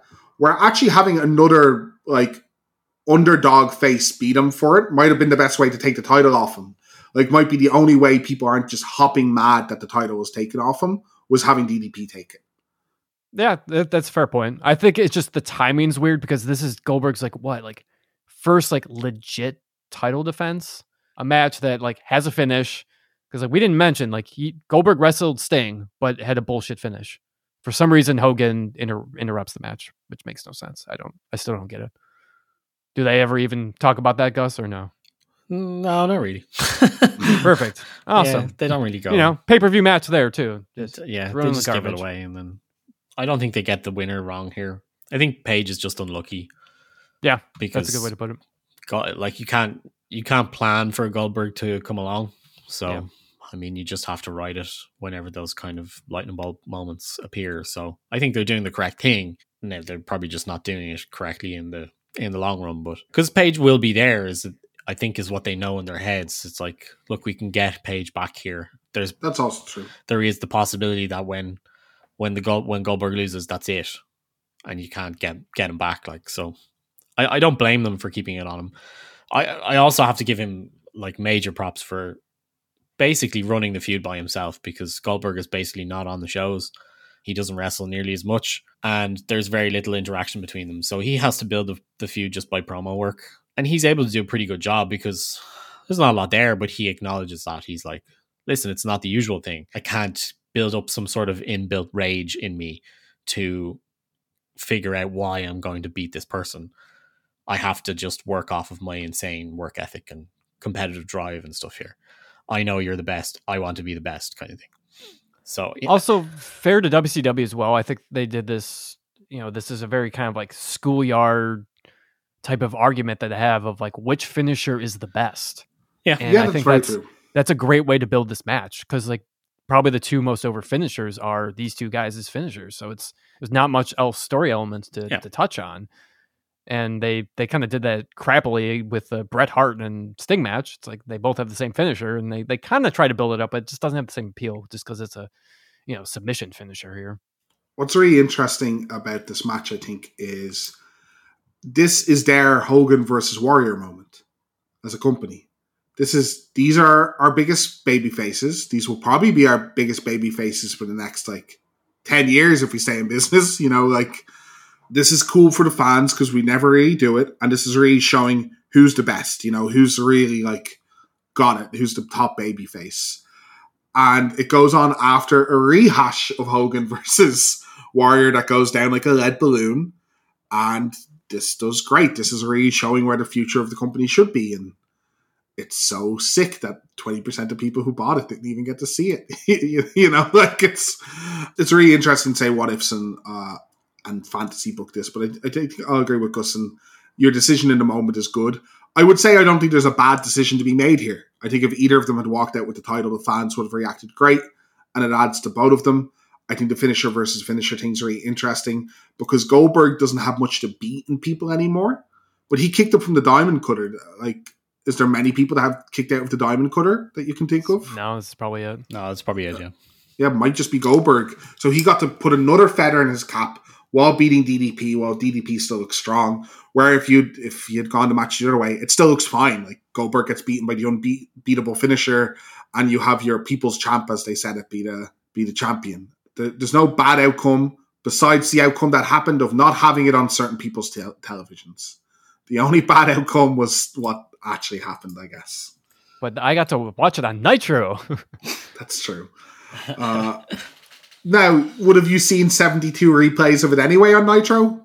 Po- possibly. yeah. possibly. But yeah, it, it's it's so hard to believe these people were these two guys were so over, and you know we we know what happens in the next few years to this company. So at the end of the pay per view here, I got to ask the question we do all the time: What did you think of the pay per view overall, and whose side are you on? Connor, would you go first, please? Well, looking at the talent on the card, you would have to say like this show has to be a major disappointment because you, just look at this card. Look at the Hall of Fame talent on this card, and in the context of 1998, I think this is one of the better shows solely, you know, in WCW land for our podcast because the main event it was something it was something new, it was different, it was wasn't a rehash, it wasn't Hogan beating monsters again. I don't know. I'm very thumbs in the middle for this show. It's like I, I actually do like a lot of aspects into it. I wish you can kind of like make a new edit of this show into like a nice like two hour show, and it mm, would, might minutes, actually be would be perfect. I'd say. Yeah. something something like that. So I, I I'm actually not too down on the show. Obviously, the main event changes a lot of things. Usually, we're so down on the main event, and finally for once we have like one of the better main events, and the main event's obviously the best match. So uh, I'm I'm actually pretty happy with the show, and this is very nostalgic. I remember the hype around this pay per view, and it, it I, I think it it hits in some points, and it let me down in other points. Usada on DDP probably got the best match from Goldberg. He really stepped it up again. It, it, seems like we say that every time when he's given the spotlight. So it kind of it, it kind of floors me in a, in a way they didn't. He wasn't given the shot to be a top guy sooner, but I understand being playing it safe with Goldberg. And how about you, Gus? What did you think of the pay per view overall, and whose side are you on? Yeah, I, would echo a lot of what Connor said. Going into this after having watched all the shows, I was really, really afraid that this was going to be a terrible, terrible show. so for it to come out like it did with two of the main four matches being decent to good, and then like the undercard is inoffensive and maybe it's not necessary, but it, it's still it's still solid wrestling. Like it's watchable. It definitely comes across as a better pay per view than than expected. Since since he picked DDP, I DDP would be, would be my first choice it's quite clear this is a, a high high point for him. So beyond that, it's got to be Kev for me. Kev was in a good storyline. He wrestled well. Might be because I know where it's going. so there's bigger things ahead for Kev. But at the moment, I think he has held his own in terms of carrying that part of the show. And then also from the NWO, but the other side, uh, Scott Steiner, actually. Uh, I've really enjoyed Scott's stuff. Uh, he's finding his feet with his character, and he's getting real close to the form that he's going to be when he eventually becomes world champion. So it's going to be interesting. I know there's not many pay per views left in the run, so I don't think we're going to quite get there, but be interested to see how he adds to it as he goes. Absolutely fair. Yeah, overall, another unenjoyable pay per view for me. Maybe a two or three out of ten with a ten out of ten set. And as for whose side am I on? I'd say the Four Horsemen because they might keep the NWO away from the main event for a while. I hope. That's us for another edition of the WCW versus NWO podcast. Follow us on social media. You can find us on Instagram, Twitter, and Facebook under the handle WCW versus NWO podcast. Connor, where else can I find us? Patreon.com slash WCW versus NWO podcast. If you would like to support us, for just only $1, you can get access to a bunch of bonus episodes, also some Nitro flashbacks, a bunch of great content we have over there. It's over on Patreon. From me, Connor and Gus, thanks for listening and join us next time when I need three rings to contain all the action.